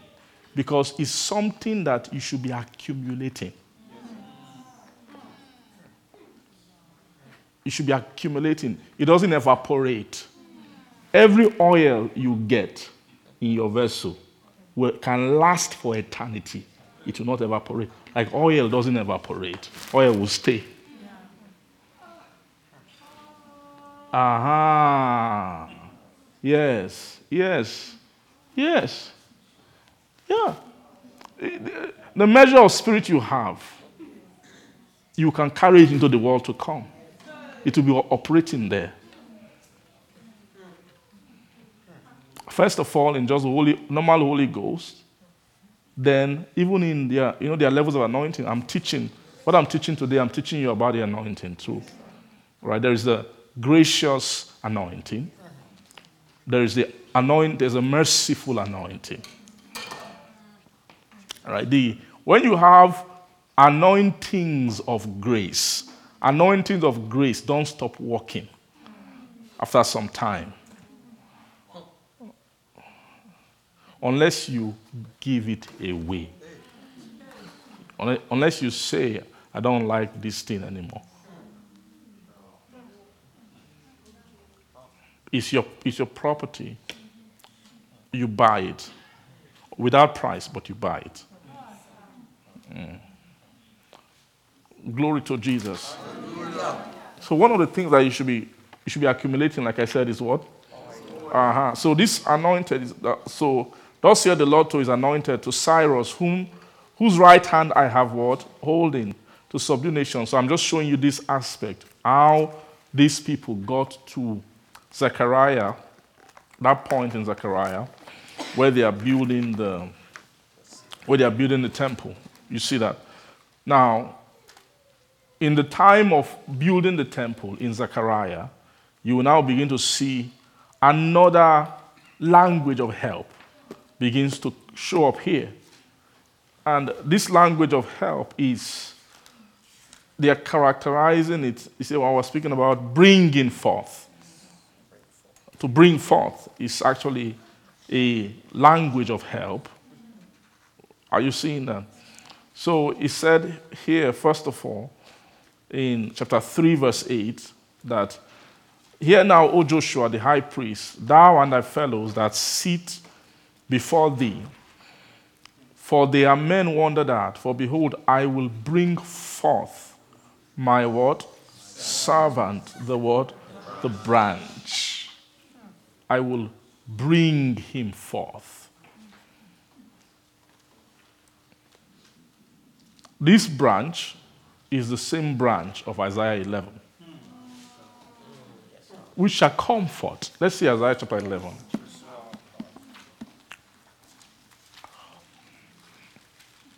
There shall come forth a rod. So you see, a rod will come forth of the stem of Jesse, and a branch shall grow out of what? His roots. Then, verse 2 And the Spirit of the Lord shall rest upon him the Spirit of wisdom and understanding, the Spirit of counsel and might, the Spirit of what? Knowledge and of the word. So you, are seeing that this is also mercy operation. Right? Now, this Spirit of the Lord shall rest on him. They kept saying him, him, him, him, him here. So this chapter of Isaiah is a prophecy concerning a person. But the reason why we can always read it and, and attach it to ourselves is because of verse 1. that he's a coming forth operation. He's a so if he's coming forth, it means he's brought forth. He's also a, he's also a mercy. He's a kind of a help. That's also what I'm trying to say. When he shall come forth a rod, a rod will come out of the stem, a branch out of his root. It's help that is coming. Are you, are you seeing what I'm trying to say? This thing, called, so the word, the word branch is help. This, this branch, right? This branch here is a man. It refers to a man. The word is called the branch. It calls called him a branch here, but it's a branch signifying that there will be other branches too. But this is a branch, but there is a branch that is called the branch. Right? The, that's who Zechariah is referring to. Zechariah is calling him the branch. Right? That shall, I will bring forth my servant, the branch. Glory to Jesus. Hallelujah. So, branch is the word branch. Branch is an offering. When you see a branch, a branch is like someone giving you the fruit. Take. That's a branch out of the stem branch. This one is the branch stretches hand. Then at the, at the tip of hands of the branch, you find fruits there. Is an offering. So, so the, the branch brings forth gift of the tree. Right? That's the what the branch does. It gives forth the, the, the brings forth what the, the gift. So it means that in the tree, the the branch is a, is a helper into the blessing of the tree. Is what helps you. Now, what, what is the meaning of that? Without the branch, there can't be a fruit. Do you agree with me? Fruit doesn't grow on stem. How will the fruit grow on stem? right? There has to be an aspect, each part of the tree that must, it, the branch can take what is in the stem, which is very, which is concentrated, and then it can convert it into a form that, are you getting me, that can, there's so much about the, the branch, even physically, it is designed to handle, to carry the fruit. You see a branch starts up being thick, it begins to what? To thin out. It's changing. It is, that is a, is a help. It's, it's help. Can, we can't, let's make the tree accessible. This thing that is this hidden. You get, if you just cut the tree, all you will see is log, wood. You're ready to go and do firewood. How can fruit come from this thing? It's in the, it's in the branch. It's help. Have you ever seen log of wood before? Can you see how fruit can come out from that log of wood? But help can convert that whatever is in that log into something that is sweet that you can eat. You need that's that's the power of branch. Are you understanding me? That's the what? Power of what? Of branch. How can you taste God without his branch? Are you getting me? You're seeing who Jesus is. He's the branch of God. He's the, he's the one who branches out so that you can so that you can take the fruit. You can taste. No man could, would, would have ever tasted God if God did not raise a branch. Do you understand? So, so it means that that branch is help. Help. Everything about help is in that branch. It's what to help men into the thing, what is inside the word. Uh-huh. Thank you, Jesus.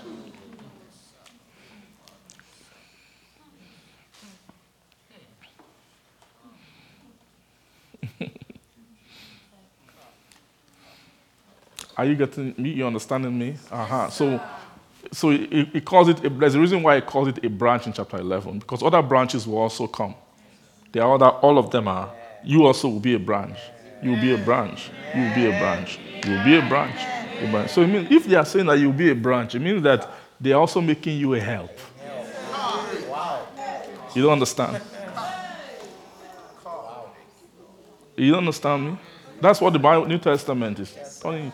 You can't, you cannot um, fellowship with New, the Bible with Jesus for a while and not become a help. See, the Bible, all the men who hung out with him, who he encountered, they became help, all of them. We are, we are reading Peter. Is he not a help? Reading Paul, is that not a help? Those are branches from where we eat from. When you trace Paul, you see he, you see where he's planted inside Jesus. He- so Paul branches out of Jesus.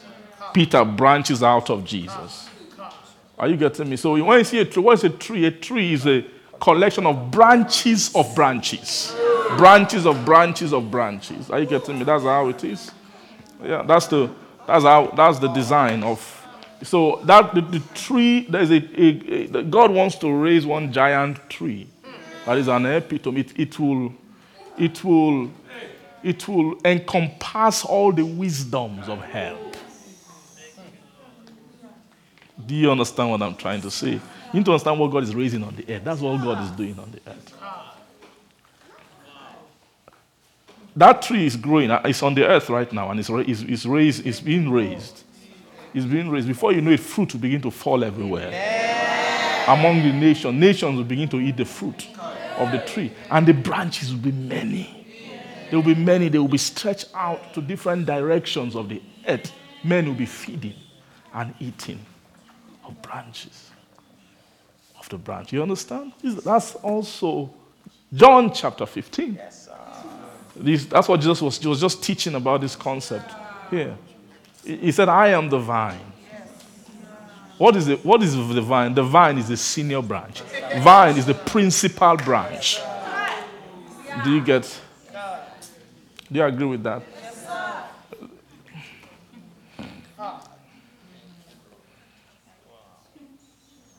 I am the vine, you are the branches. My father is the husbandman. That vine, who he is, he is actually plugged into his father. That vine is actually the, is the is called deep branch. So the word vine means the branch, from where other branches will spring out from.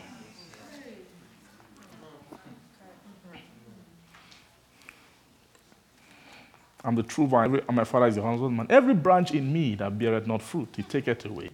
Every branch that beareth fruit, he purgeth it, that it might bring forth more fruit. Awesome. Do you love to be part of this thing? Yes, I have a question for you. Do you want what is flowing in Jesus to flow in you? Yes, sir.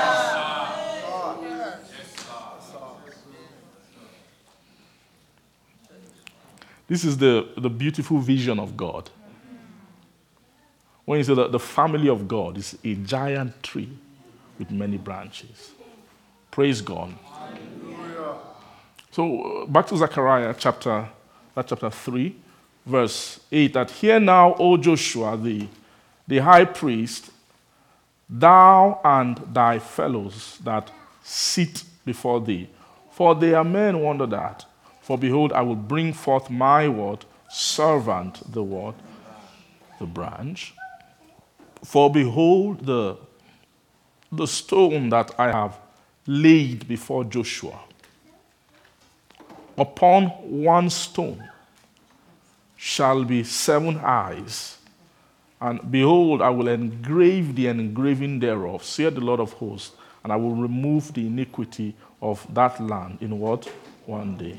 Praise God. Now, the Bible always does this thing, right? Where it will show the same thing from the, in the botanical world, and it moves into the architectural world to show the exact same thing. And they always do it this way. Praise God.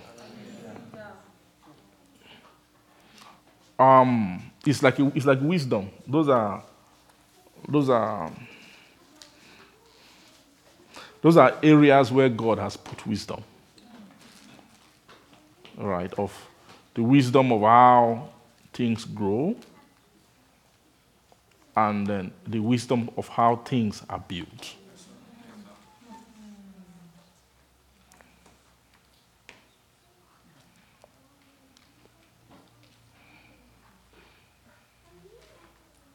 So it's clear that this branch, when you now try and take the branch, everything the branch means, right, and you want to now move it into from the botanical world and move it into the architectural world, that this branch is a stone.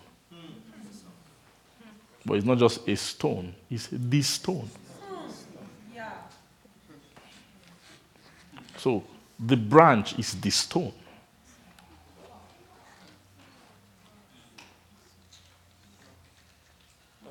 That I have laid. Say laid. Uh-huh. So the equivalent of bringing forth. These are two, two words they use interchangeably. Is when the botanical word bringing forth, bringing forth the branch. They can also use bringing forth, but they can use bringing forth in the architectural dimension is laying. All right?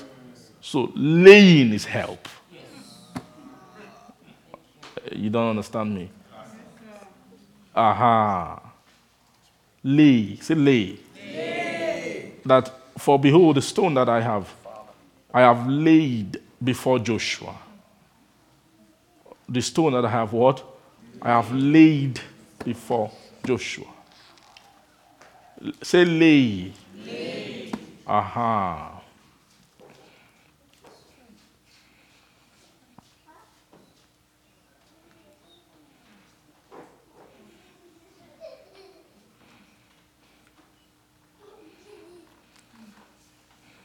Glory to God. Behold, the stone I have laid. You see this word called laid, laid, laid, lay. Laid is a, is a language of help. Sorry, all these things, this is Bible. uh, Amen. Praise God. Do you, do you trust me about that? Or maybe, maybe I should show you. An example, the way they, they, they speak about this thing. You know, the scripture has its own language.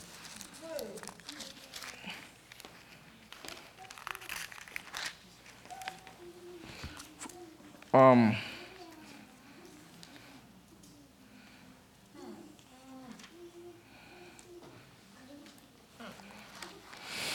help.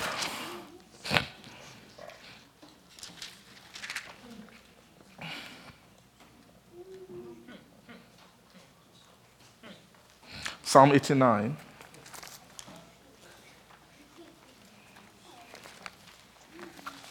We- I- We're teaching about this help. We saw that when the two, two epitomes of help that God showed were first, the, the person who really embodied help, help, was David. Right, in, in Israel. The, person who, you know, God has been trying to help them. God was trying to, but to find a person that is compatible with help. It's clear at that time of Cyrus, I believe that Cyrus was more compatible with help, to be helped. It was more easier to help Cyrus than some of the other Israelites. It's possible. It's very possible.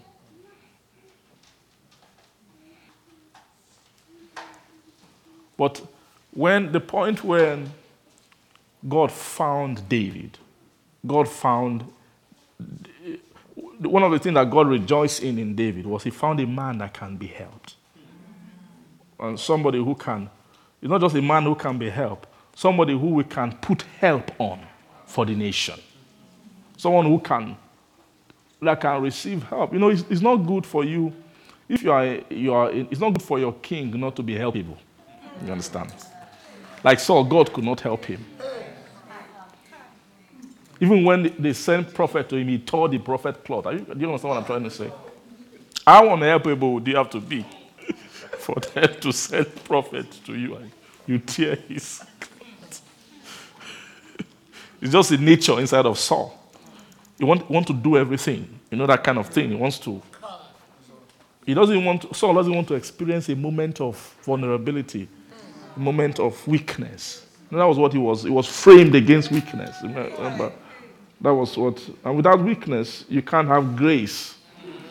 You can't have mercy. Those things thrive in, in weakness. Are you understanding? It's infirmity. Those kind of thing. If you are, are you getting what I'm saying? He fell and he, he didn't want his error, even just a little bit of his error, to be exposed to the people. He held the garment of the, of the prophet. Do you understand what I mean? So that was a problem. God couldn't deal with such a person. God had to find a way for him to just leave the way. But then God found David.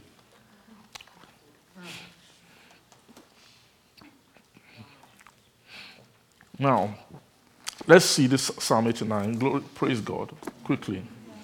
It says, um,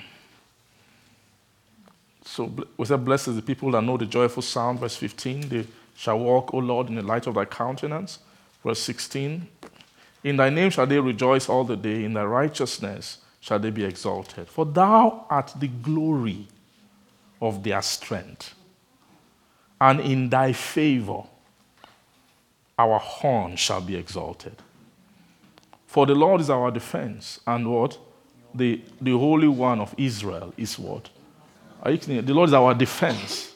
The Holy One of Israel is our King. Then thou speakest in a vision to thy, thy Holy One, and said, I have laid help. You see, upon one that is what? One that is mighty that word, say laid. laid. Is that laid is a spiritual, is a spirit term for help. For I lay in Zion for a foundation, a stone. Are you understanding? Are you, are you, are you seeing what I'm saying? That thing of to lay, laying has to do with um, uh-huh. What, what are you saying? Glory to God.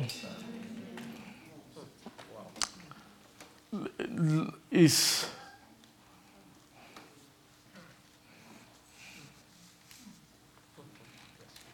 hmm. Praise God. So it means that, that help was laid on this one. Okay, who is this one that is mighty? I have exalted one. Say one chosen out of the people. I have found David, my servant. With my holy oil have I what? Anointed, him. With whom my hand shall be established. Mine arm also shall what? Shall strengthen him. Praise God. Goes on and on, verse 28 says, My mercy will I keep for him forevermore. And what? my covenant shall what? Stand what? Fast with, with him. Glory to Jesus. Help is when you say I've I have laid help. That's what he's saying here. I have laid help upon one that is mighty. This laying of help here is talking about his the soul's ability to receive help.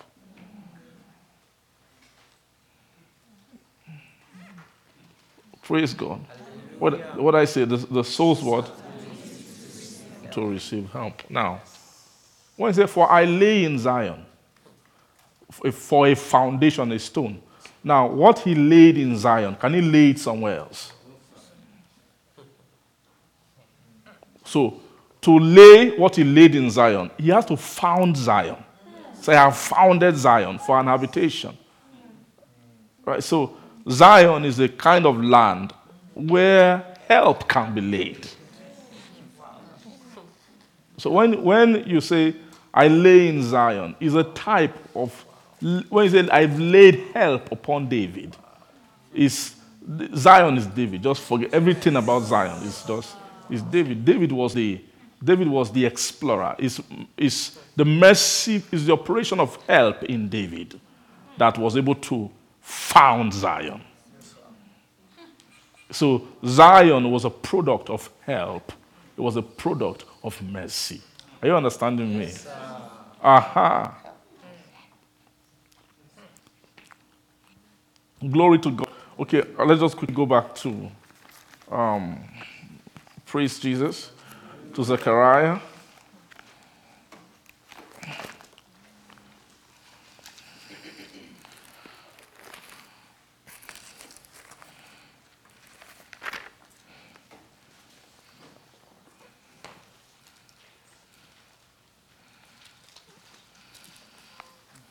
Amen.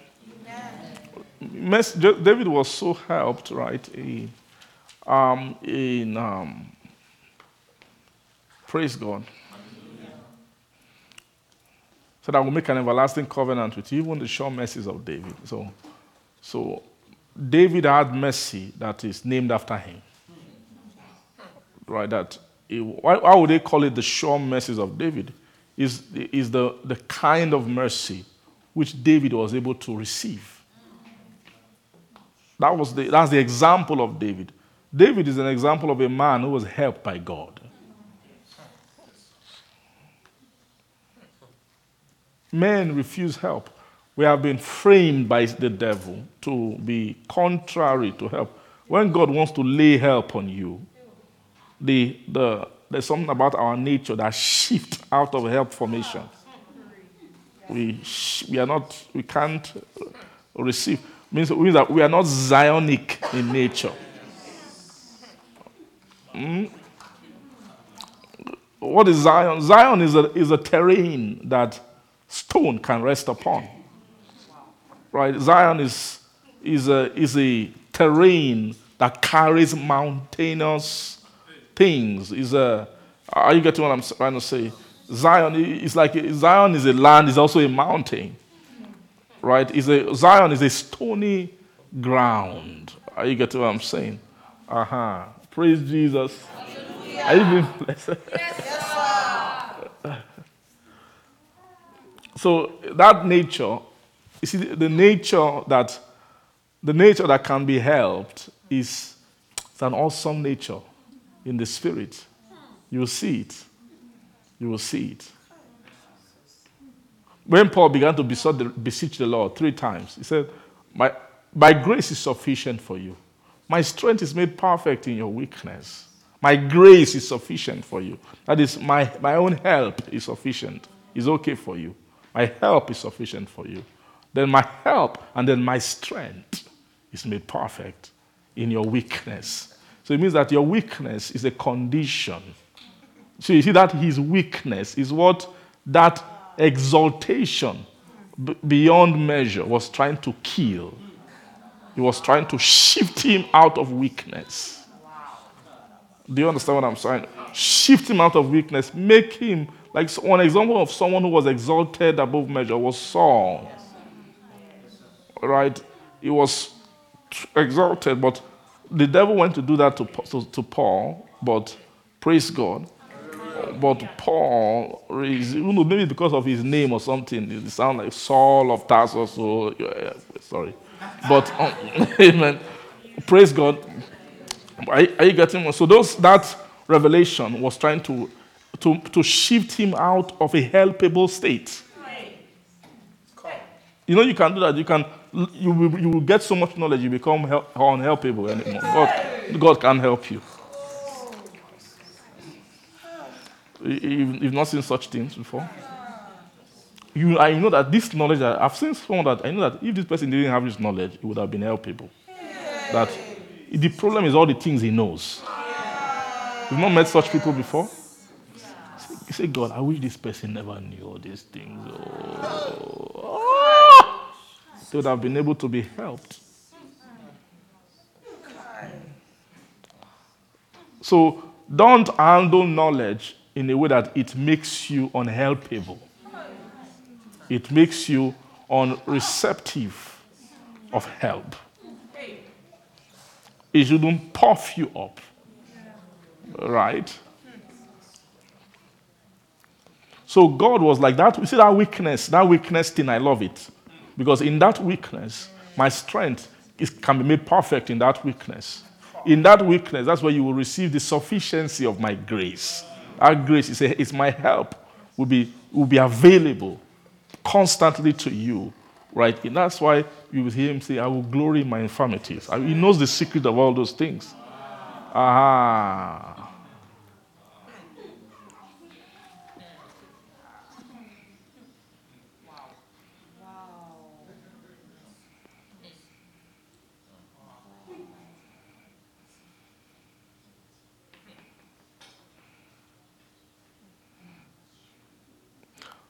Don't artificially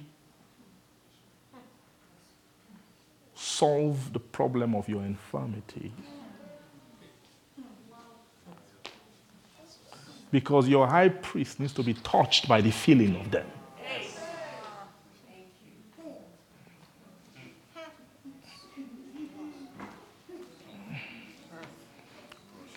Do you understand me? We don't have a high priest who is not what? Touched by the feeling of our what? Infirmity. For it was in all point tempted even as tempted as we are. Therefore come boldly to the throne of grace. So those who actually come boldly to the throne of grace are those who have not artificially let us therefore come boldly. You see, let us therefore. Why they put therefore? That means that that verse 16 has something to do with verse 15.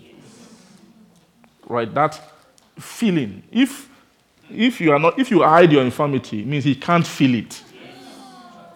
Then it will shift you away from being a candidate of his high priestly ministry. It is, and then it will make you numb to the throne. You can see someone with so much knowledge, but you, you smell numbness. You are numb. You're numb. With, with, the, with the knowledge, the soul can dress the area of their infirmity with the knowledge that they have and shield it. And because of that, there's no, no the, the high priest, when he comes around, he's not seeing, he's trying to touch the, the, inf- the feeling of your infirmity. He can't, if he can't touch it, there can't be a ministry of the throne. There cannot be a ministry of help. If you, you shield your infirmity in such a way that it cannot be touched. You must touch it to help you. Are you getting a sense? Glory to God. Hallelujah. Thank you, Father. Now, say infirmities. Aha. Now, infirmity. Infirmity is the, is the reason for lay, bringing forth the stone, laying the stone. Do you understand? The, the stone is firm. It is the, the stone is the, is the firmness that is the answer to the infirmities of men. Do you understand me? There is, you see, this high priest, he's, he's firm now. He's a stone. Do you understand that? So, so, so he's, a, he's a stone that touches the feeling of infirmity. He, he's sensitive to things around him that are not firm. So is there something, there's the way he, he operates. He, his, his ministry is to firm things up.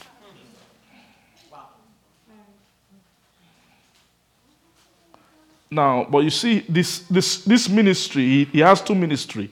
He, he can firm things up, but he can also crush. You understand what I mean? When he, he crushes hard things, he firms up things that are that, that what? I'm using spiritual sense for you, but you understand what I'm trying to say. Uh-huh. So don't don't be a say stone. stone. Do you get what I'm saying? Uh-huh. So when they will say, harden not your heart. Harden not. So when the heart is hardened, it's not firm. Do you understand? You know, some religious Christians can mistake hardened heart for firmness.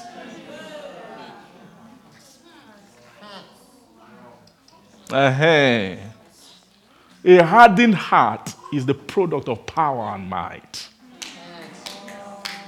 Firmness is the product of spirit. Only spirit can produce firmness. Do you understand?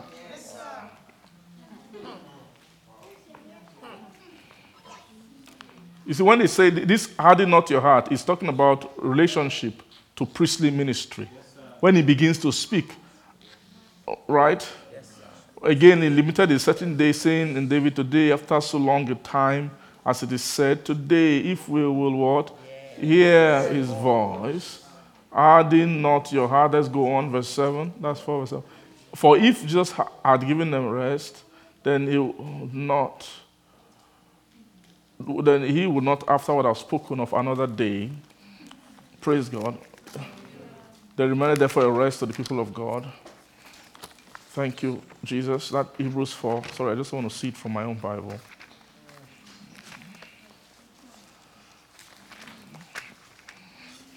I don't know if God is blessing you, but these are these are secrets of His life that that we have to know.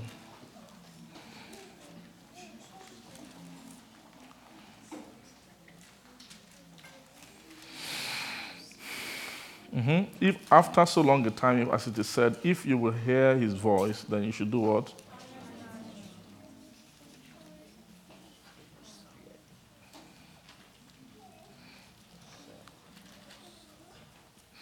So it's from that thought. I don't want to read everything, but it's, it's just trying to encourage you labor to enter into rest. Just labor to enter what? This labor is not the labor of power and might, it's the labor of spirit. Remember, I, I told you about this kind of labor before. There's labor under the season of help. Like, like help came on David, he began to make war, he began to fight. Warring was not his nature. How can warring be his nature? He was a shepherd. But, the, but when something comes on him, it can turn him right? He, he can. He's a shepherd, doesn't mean he can't fight war. He can, he's still deadly. He can kill. He handled the bear, handled the lion, anything. You get what I mean? It was by spirit that was upon him. But it wasn't by power or by what? Or by might. Glory to God. So there is another, when, when they use the word labor, you can, it can be deceptive. But it's not any, just any kind of uh-huh. It's not labor of power and might. It's a labor of grace and a, and a merciful labor. There's mes- labor of mercy, then there's labor of grace, which is what you need to labor for. Praise God. Look at verse 11, it says, of Hebrews 4, it says that let us labor therefore to enter into that rest, lest any man fall after the same example of belief. One of, of unbelief, one of the signs that you are laboring, that you are not laboring by the Spirit, is that your labor is not producing rest. Do you understand? That's a, that's a sign that you are using power and might. It's not producing rest. Do you understand me? Uh-huh. It makes, it's making you more restless. Do you understand that? There's a way that thing works. Eh? That Power, I say power and might. You know the way gym works.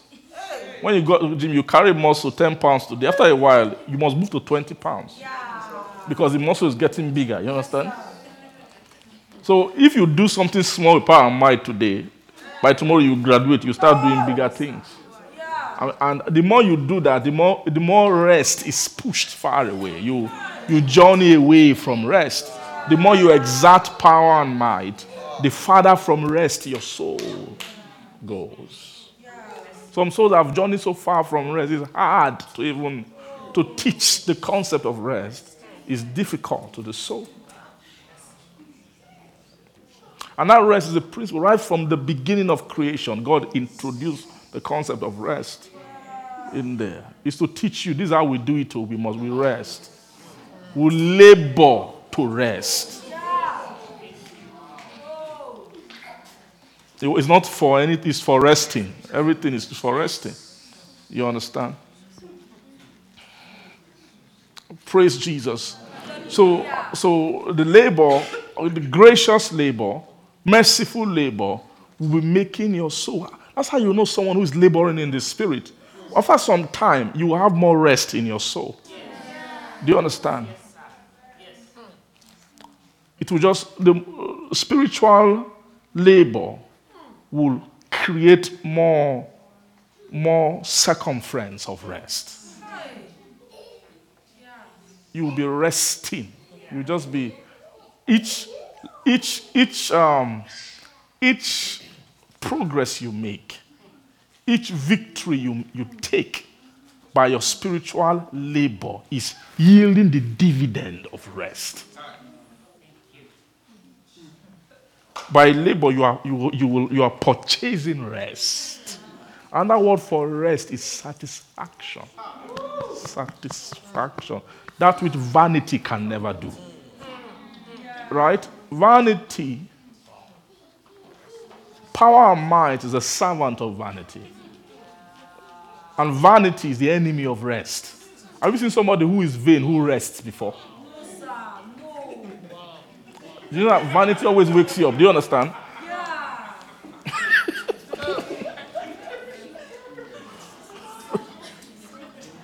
so you don't realize that in this world, the guys who are the most vain guys are the busiest. Right? They are the ones disturbing everybody. Vanity.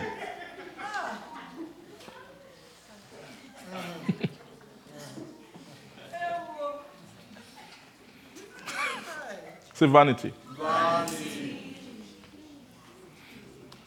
Hey, no, you don't just you can't just wake up, go to work, come back. What about the planet?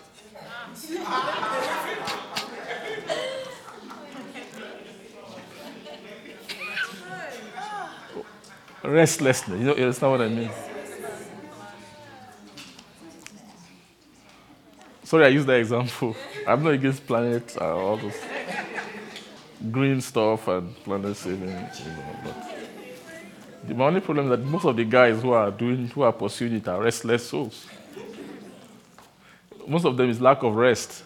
You can tell when, you can tell when, so, you know, when people are doing things that something is wrong with you. Why are you thinking about this thing? You understand? Why? you know, restless souls always think of what everybody is not thinking of. Then they will now make it into a problem that everybody must solve. You understand what I mean? Like, and they won't just go and okay, now I like the climate, so let me give all my money towards making it. But they say no, every all of you will collect all your all your salary, everything. Let's use it to fix it. Say restless souls. Why? Why? They, they, they feel that, what better to fill your soul than the planet? After you've thrown everything inside, you can. Let's try the candy walls. you, know, you know, there's no bigger ambition than saving the planet. You ever, can you ever hatch up a very a bigger ambition than saving the earth? You see, when you're at the age of 80, so what did you do with your life? How did you sow your, oh, just, you know, right from the age of 20, just trying to save the planet. Know, just sow my life into making sure that the, the can there be anything bigger than that? You see such grand things. I'm not against planet saving.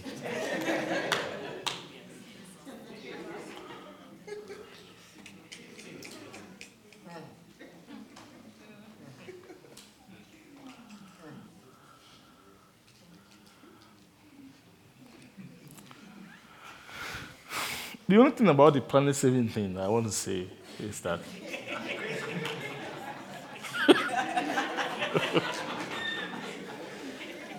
we have established I'm not against it, right? Okay.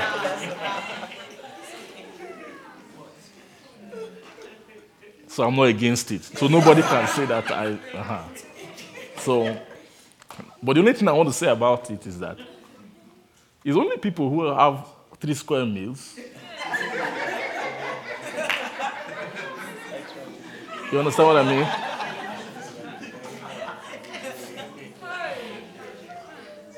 Who have eaten and everything else is okay. Healthcare is there, government. They are the only ones who think about it. You understand?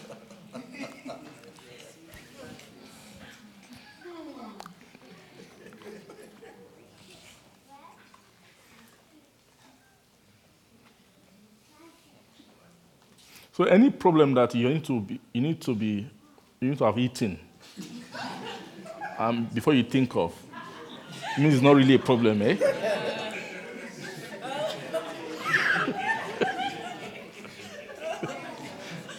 Anything that only becomes a problem when you are after you are you are satisfied, you are you have. so there are problems that you only that are only problems to you when you don't have problem.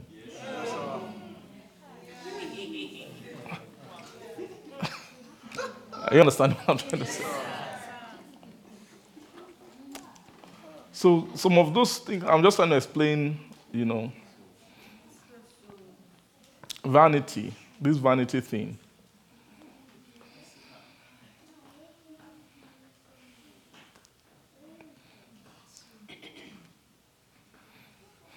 Praise Jesus. Say rest. That word, the word called rest is rest. Rest is like uh, rest is like passing an exam. What exam? It's passing the exam of existence.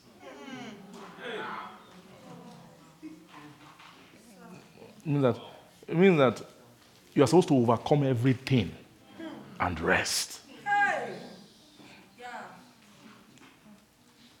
Are you understanding what I'm trying to say? Of course, there's no rest. Rest is in God. So, you resting is a sign that you have overcome everything and you have, you have ignored vanities. Right? And you found God. You have you've rested in God. Not because there are no other things you can do, is that your heart has been raised above every other conversation. Your heart has been raised above every other calling than the calling to rest in God. You understanding? It's like you've, then you've passed the exam of existence, of God creating you. Is for you to overcome every seduction, to apply your soul towards other things. Do you understand what I mean? When you are, when they are able to re, to help you to win, that's what salvation is. Salvation is they, they want to save you from things that that what that that call for your your activity. Things that call for your activity. It's not easy to be, you can't just decide to be saved from them. They are powerful. Yeah. Why? What makes vanity powerful? It has the ability to lie. Right, lie. Anything that can lie, be afraid of it. That's just that's one rule in life. Anything once you detect this thing can lie, like if you are friends with somebody, they say- that my weakness is that my weakness is that I oversleep. No, I will encourage you. We can set alarm. I'll buy alarm clock for you. Take as my gift. You, understand? My problem is that ah, I'm just a bit lazy. I'm a bit, no, no, don't worry. We'll figure it out. You know, I about lie. Once you detect that, uh, praise God. Do you understand what I'm saying? And, and that's even the code of even the civilized world. That's their code. They, will- they, they will do everything, but once lie, lie. You understand? There's almost anything that you can do in the office that they will, they, they will but start lying. Just try it. Start lying. It- your days will what? It means that a thing that lies, it's not it's useless. You can't. It means lying is dangerous. Anything that make it, you know, that that lying nature. That's one of the nature of Satan. It's a, it's a tool that he has. Praise God. To, to, to paint something that isn't the way it is. And you know, lying is has a skill attached to it. You know, to lie is not just to state it. Like if I come and say, ah, this is not water, have I lied? I've not lied. This is not. I say, this is not water. Then you ask me, okay, sir, what is it? This is. You see this thing here? This, you see this thing here is actually it's actually a solid. This is a solid. Have I lied? I've not lied to you. It means that this what, what I, it means I didn't think before I said. If my goal was to deceive you, it means that I, I didn't put thought into that deception. But real lie involves creativity. It involves skill. You have to apply. You understand what I mean? Wisdom. There's an operation of wisdom in it. So, so you, you now see why, why lying vanity can rob a soul of their mercy. Right? That he who observe lying vanity, they forsake their own mercy. It's because of the, the, the tongue of vanity is seductive. It can seduce you out of, out of your mercy. Is to how, how does lying vanity make men forsake their mercy? Why? It is, it will tell you, you see this, all these weak areas, you know, you can do A, B, C, D, E to shore up this thing, make it okay. Then the soul begin to chase vanity. Why? To, to cover up its. You, you see, vanity is always, is always an. When, someone ha- takes on a vain endeavor, it's always to fill a void. It's, a, usually for, it's usually a perception of weakness. Anytime there's a weakness, then devil will begin to speak and lie to souls that there is something you can do to cover this weakness. You see, this is your infirmity. There is something you can do to shore up yourself. That's the lie of vanity. The soul begins to get busy. And in being busy, they forsake their mercy. The soul doesn't understand that. This mercy is looking for weaknesses to solve. Is, are you understanding what I'm trying to say? Say help. Help. Help only comes in time of need. Right? That this Hebrews 4, let's go back there. The same, if you you know, we, we we're reading from rest, then from rest, keep going down. Praise God. Glory to Jesus. I don't know if you feel Jesus is talking to you. He's talking to me. oh.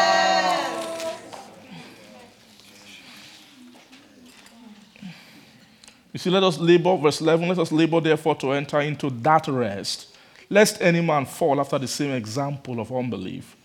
For the word of God is quick and powerful, and sharper than any two edged sword, piercing even to the dividing asunder of soul and spirit, and of the joints and marrow, and is a discerner of the thoughts and what? The intents of the heart. Verse 13. Neither is there any creature that is not manifest in his sight, but all things are what? Now you see this naked and open, right? So you see this nakedness and openness is what men don't like. Why? Because nakedness and openness reveal infirmity.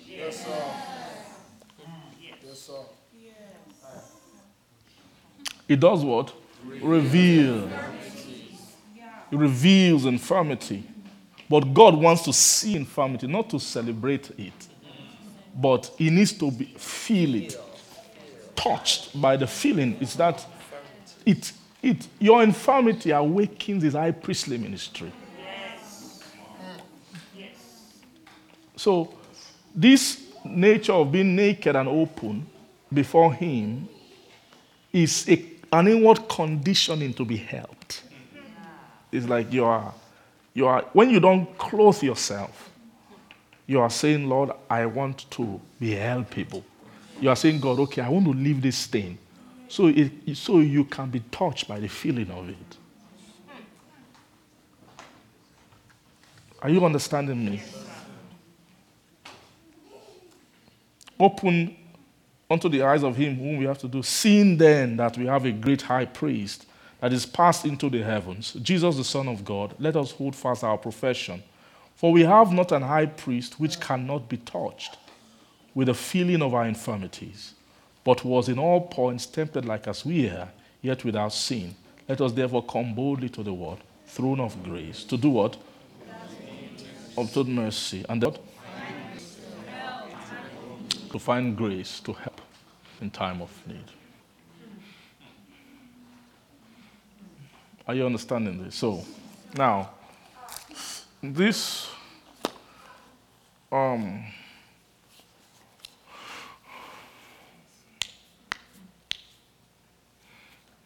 so are you using the word boldly. Why are they using the word boldly there? Is is speaking about there's an there's a kind of boldness. Is boldness boldness instead of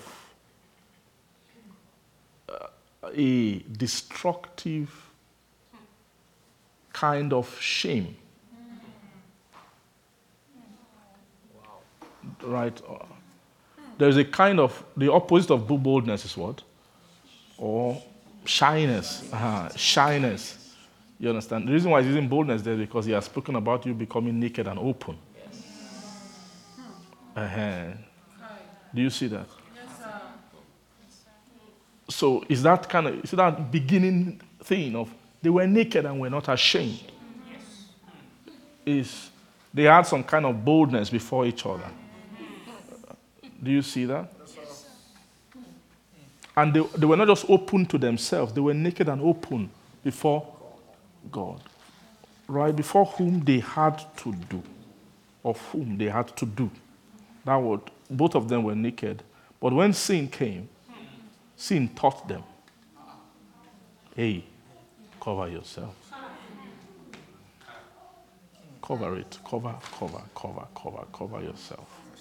Cover yourself before Him. That's the, the lie of vanity. Now, now imagine taking fig leaves. You know that's a vain operation. Now, do you see how vain it is? Can fig leaves cover you from God?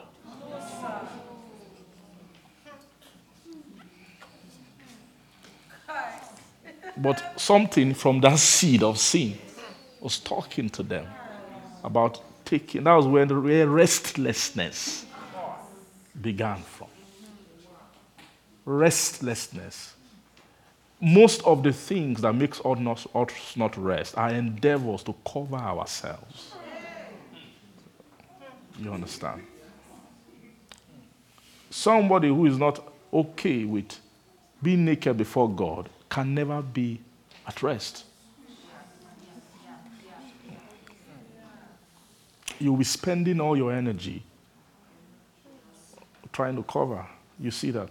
But there is a kind of boldness, not cocky boldness. right? Not that kind. This is a, is a kind, it's a, it's a boldness of the presence. It's, it's boldness in spite of nakedness. Are you seeing that? This was the kind of thing that they wanted. This is what they wanted from Paul to save his soul. Stop praying, sir. Wait. This weakness, we like it, is helpful. It's, it will lead to sufficiency of grace. It will cause grace to be released to you. Are you understanding me?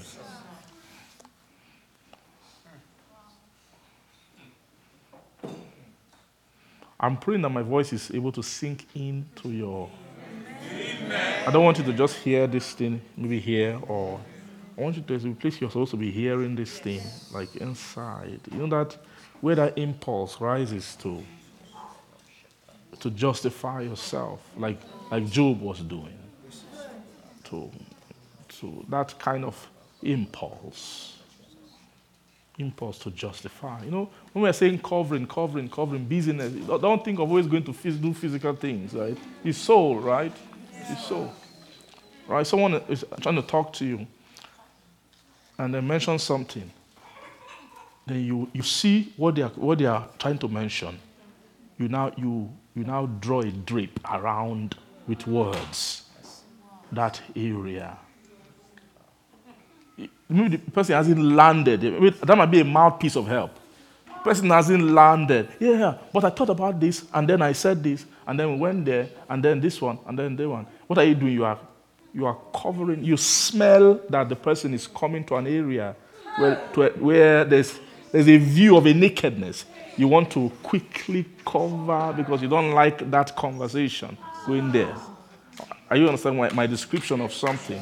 Is how we, this is all the kind of things that we do.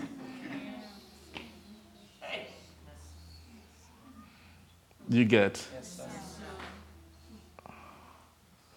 Just the nature. It, manifests in different ways. Many, many different ways. It can even just be your, the way you, when you live at home, just the way you live. You, hide, you can live with someone and you hide yourself.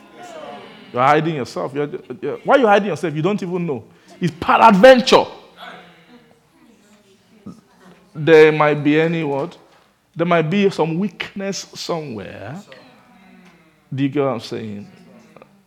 That sometimes you can be relating with somebody, but that can happen. You can, there's almost like a wall. Souls are different. Some souls have, are raised to put up a wall. The wall is there, but there is smile, how are you doing? Hi. But it's just there. If you are spiritual, you can discern when there are walls and souls. This, you can see a smile, but in, in that smile, there's some, something is telling you, don't dare try to come beyond this place. Huh? Now, now, if somebody can have that towards their brother, can they have it towards God?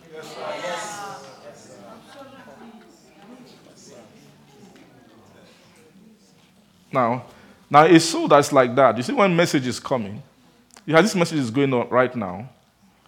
The message, let's say, is coming straight like this. You understand? And then when it's getting close, it now begins to. Have you ever seen where they fire those kind of uh, weapons, you know, that have navigation in them? When the plane is going like this, they now fire the other one. The plane will go this way, they, they follow it. You know, can, it locks onto its target. This, this word of God is quick and powerful. That, that's how it operates. It's a missile. When God fires it, it is, it is, it is, um, it moves. It's sharp. It's quick. That word quick. You can't, uh-huh. But men are powerful against it.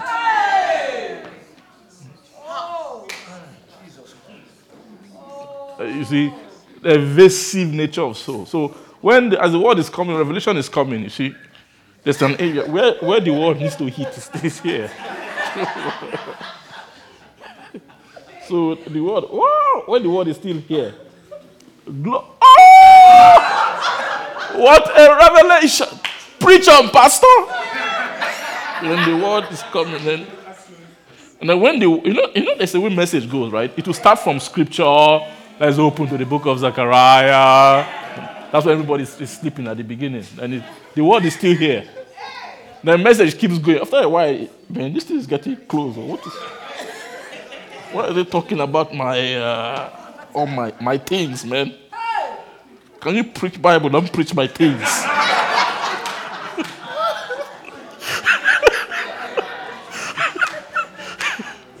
so when it's getting close to the say target, it's getting.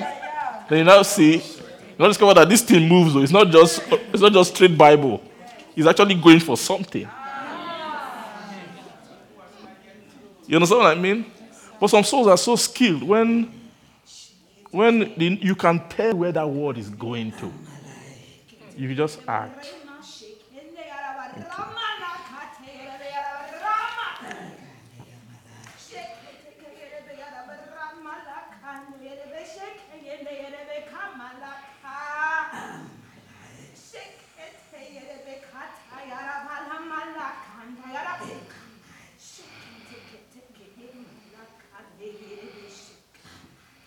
Thank you, Jesus. Thank you. Glory to God. Okay. Precatemenos pratevanashi pepetina vreposigalia megontia riva tababalian tobostegra relusu prosian rigantio reantia rintorintarantiara runiana morionteria rita rita rita ricatoria racataria regateteteliane mosso preteliate rigateliate rigateliate rigatelia arigatelia arigata arigata arigatiga ariga ariga amagariga ariontoriga meriga ariontobastegara for this is the work of mercy. It is the operation of mercy to excavate the in the soul and to bring them that you may see the creatures that have been wrought in the soul. And then you would come to me. Come to me even with those creatures for i am he that calleth things which be not as though they are. For in this the operation of mercy for to excavate the depth of your soul. For neglect not mercy. Neglect not mercy. Neglect not mercy. For this is the operation of mercy for to unveil creatures for to unveil creatures within you. For i am not afraid of them. For even in the midst of those awakening of those of those creatures i begin to press you. I press you at all points that you will then obtain grace. For it is the work of grace. It is the work of grace. All i am doing is to press out grace by showing you mercy to press out grace that you may live the victorious life that you may come into the victorious life. Neglect not mercy for even in the excavation in the excavation and the raising of the creatures it is me that sees them and i come for them. So i am coming for them. So allow me allow me allow me to raise them for i will call them as though they are for i will in the midst of them i will i would press out my life. I would press out my life for you will be pressed at all point. I am opening that door that door and that season where you would be pressed at all point. For in the pre pressed at all point you would press out my life. You would press out my life. You would inherit my life. Allow me allow me allow my mercy allow my mercy allow my mercy. I have come to tell you to allow my mercy allow my mercy. Allow my mercy. Come to me as you see those creatures. Be joyful and come to me. And come to me. And come to me. For i have a way out for you. It is by my spirit. It is by my grace. I am full of grace. And i am full of grace. As i speak as i speak as i speak i am unraveling. I am unraveling creatures. I am unraveling creatures within creatures that have been wrought by the enemies. I am coming to excavate them to pull them from the depths even where you know not of. I am coming. I am coming for them. Allow me to touch them. Allow me to touch them. Allow me to uncover them. Allow me to unveil them. For in the unveiling it is the bringing of help. It is the bringing of help to you. All i have come to do is to show you help that you will come to where i am Thank you, Father. Praise Jesus. Glory to God. Amen. Um, thank you, Father. Hmm.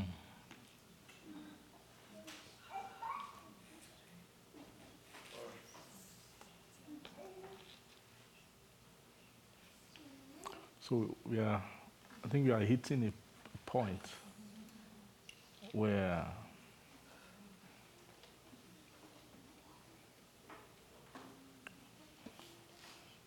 this is this is the in this area this is where you find the weakness of religion. Right? Religion cannot anything religious cannot move past this.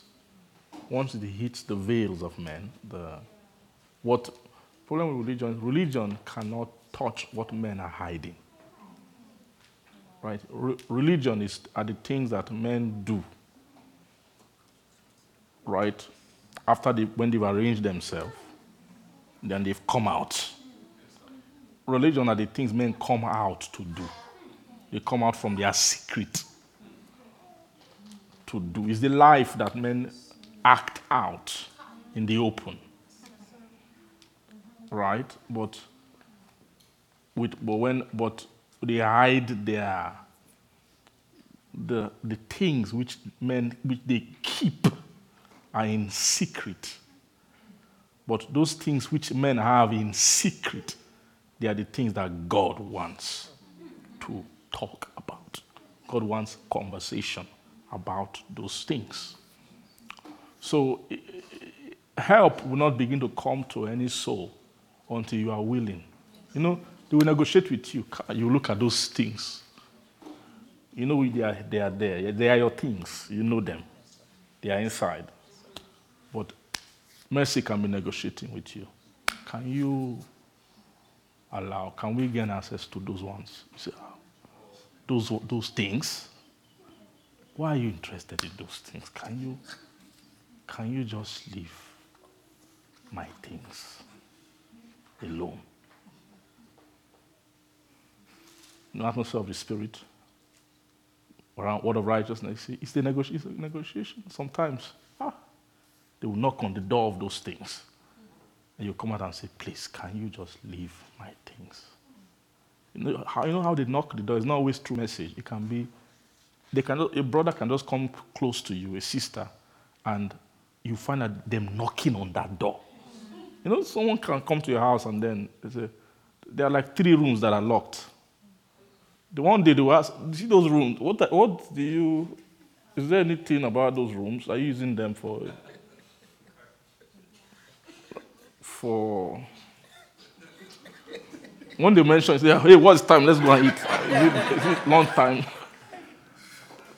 You understand what I mean? Yes, And God can send people to your life who will. Uh-huh. Know, you know some doors other people don't see.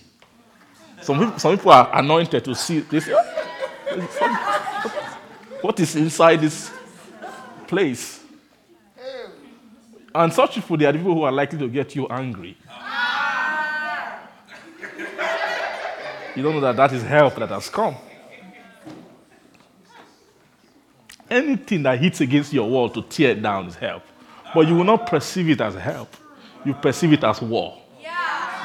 Yes, sir. Because in, locked in there are your infirmities. Yeah. Now you see this Jesus who touch, how does it touch your infirmity? It's not directly, I'm Jesus, I came to take your infirmity. No, he, he uses, he has agents, people, brethren, community. They are, they are the, they are the, they are the, what? They are the senses through which he touches and he feels your infirmity. Do you understand me? Yes, sir. If you can't be open to your brethren, you, can't, you will not be open to Jesus. Just forget that one. Say, no, I only talk to him about my secret.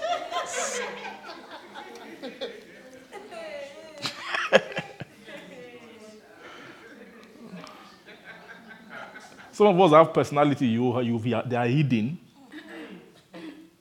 That you all kinds of things, man. Praise God. Hallelujah.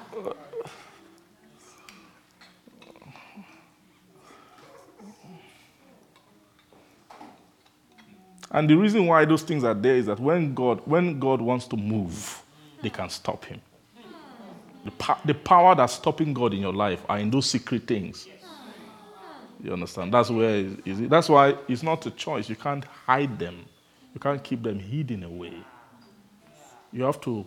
There's a kind of there's a vulnerability of it's the nature of them that are candidate of mercy. Like like like you see, you see David, difference between David and Saul. When they, they both sinned, hmm. one was doing everything to cover it. See, no matter what happens today, Israel must never know that God is angry with me. They must never know I made a mistake. No matter what happens today, that's all he was concerned about. That's the nature he's to. He doesn't want to appear weak before the people, like, like he made a mistake. He doesn't want to appear that way. And God said, No, no, if you have like that, we can't, we can't do anything together. That's the end of it. But like David, David sinned. The moment it hit him, thou art that man, O king. Hey! It clicked. Yea, I'm that man. What happened? The king broke down. He broke down. At that point, he wasn't, he didn't even care whether he was king. He moved into mourning, sackcloth. He left, went into the temple. Say, what happened to the king? He wasn't even concerned whether anybody knows what he did or not. It's what he has done against God. His heart was. Are you getting what I'm saying? He wasn't thinking of covering his shame or anything like that. Because he knows that in that nakedness, in that brokenness, in that state, that's where salvation will come. Are you understanding what I'm trying to say? Are you in this season of moving into the spirit inheritance? These are the kind of things there, oh, just so you understand. Do you like these kind of things? Do you like me preaching about this kind of area? These are the things, oh. I'm so sorry. I wish the other things that you find when you open the door, but they talk about your secrets there.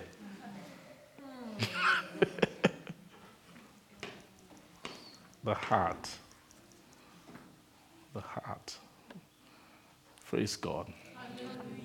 But thank God we have a high priest. It's not that God is not, I want to expose you for exposing sake. It's not, it's not by exposing you, you understand? It's not that.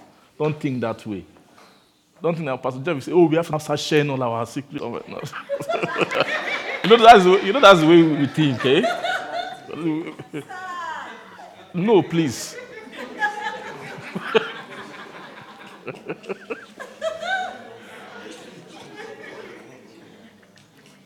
but you know, smell when they are, they are when they are seeking an opening through a means. It's usually a, a, a, a providential operation of the spirit where they, they want to they want you to be vulnerable because the spirit moves with vulnerability because vulnerability is an indication of lack of power and might when you're vulnerable you are open you are a, it means that you are not gathering strength to cover yourself It's a sign. That's, that's a, a mark of spiritual people. That you are, you are real. You are, you are not a lie. You don't feel the need to unnecessarily cover your, or act in a certain way. You are you're open. You understand? You are you expose your heart and your life to the balm and the medicine of of what? Spiritual community. And commu- there are many things in, are you getting what I'm saying? That uh the life, the arena of the, of the life that is cultured by the scripture. When you open your, your own, your, your real self in such an environment, things will happen to you. Change. You understand? It's not just hearing word, hearing word. Thank you for hearing word. You understand what I mean? You've tried. You've heard word up to this point. Now, hear differently.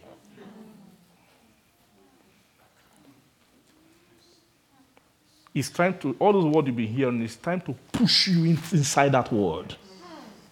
Become, take inheritance in the world. Let, let them find that word in you. Are you getting what I'm saying? Let the properties of, of that word be, be found in you, but it's not easy. They, they must excavate some things that are there that shouldn't be there in order to bring, bring fresh things. Glory to God. God will help us to move. The, there's so much about these things that the Lord wants to say.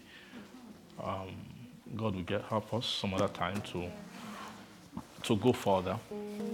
Are you blessed today, Asho? Thank you. Devil doesn't like all these kind of things. Devil don't want us to just let's leave men the way they are and let's be doing worthless things. let's let him let's keep our reason, his stronghold of things in men intact. But God is saying, No, no, I'm going to save these souls. I'm going to, I'm going to, there will be no stone left unturned. You understand what I mean? The, the Spirit of God is going to, is going to move through our vessels. They're going to, they're going to clean it out. They're going to purge it out. You will become holy, clean, pure. You, they will clean you to a point where your, the flame of your soul it becomes a pure flame because there are no impurities on the inside. Only mercy can do that. Only grace can do that. And that grace is available. That's my prayer for you. That for you, I mean for you, for you, these will not be mere words. That there will be an, an initiation of these dealings will begin to occur. You see, grace to be naked, to be open before the eyes of Him who you have to do. Grace to lay down your power and your might, to lay down your strength, to become compatible for them to lay help upon you, to bring help into your life, to, f- to move with the help of the Spirit, to receive grace, to receive anointing, for transform you and move you into the next, to make you compatible with the life of God. You know, God is a naked being. Have you ever realized that before? Yeah, yes, yes, yes. God is naked. You just have to come to Him to see His nakedness. Do you understand? You see that veil that's hiding God in the temple. It's not really God is hiding, it's you is hiding. It's hiding you from Him. Maybe you're unable to see it in that kind of way. But God is actually naked. Praise Jesus. Father, we thank you. We bless your holy name. We give you praise tonight.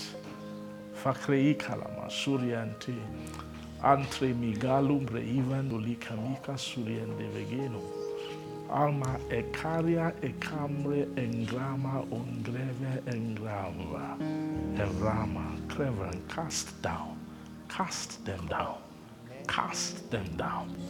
Cast ya kahimia. By any onsa pericias esprit I give you.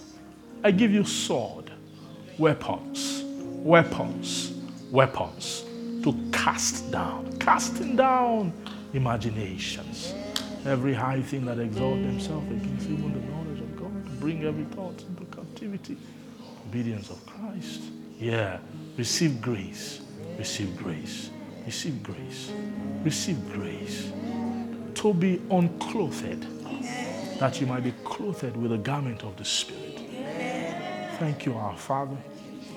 Give you all the, the grace and the, all the reverence and all the thanks for tonight. Thank you.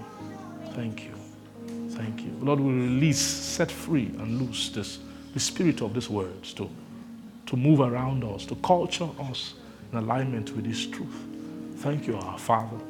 We give all the glory to your holy name. In Jesus' name we pray. Amen. Between the Praise Jesus. shine forth. You dwells between the cherubim, shine forth. You dwell between the cherubims.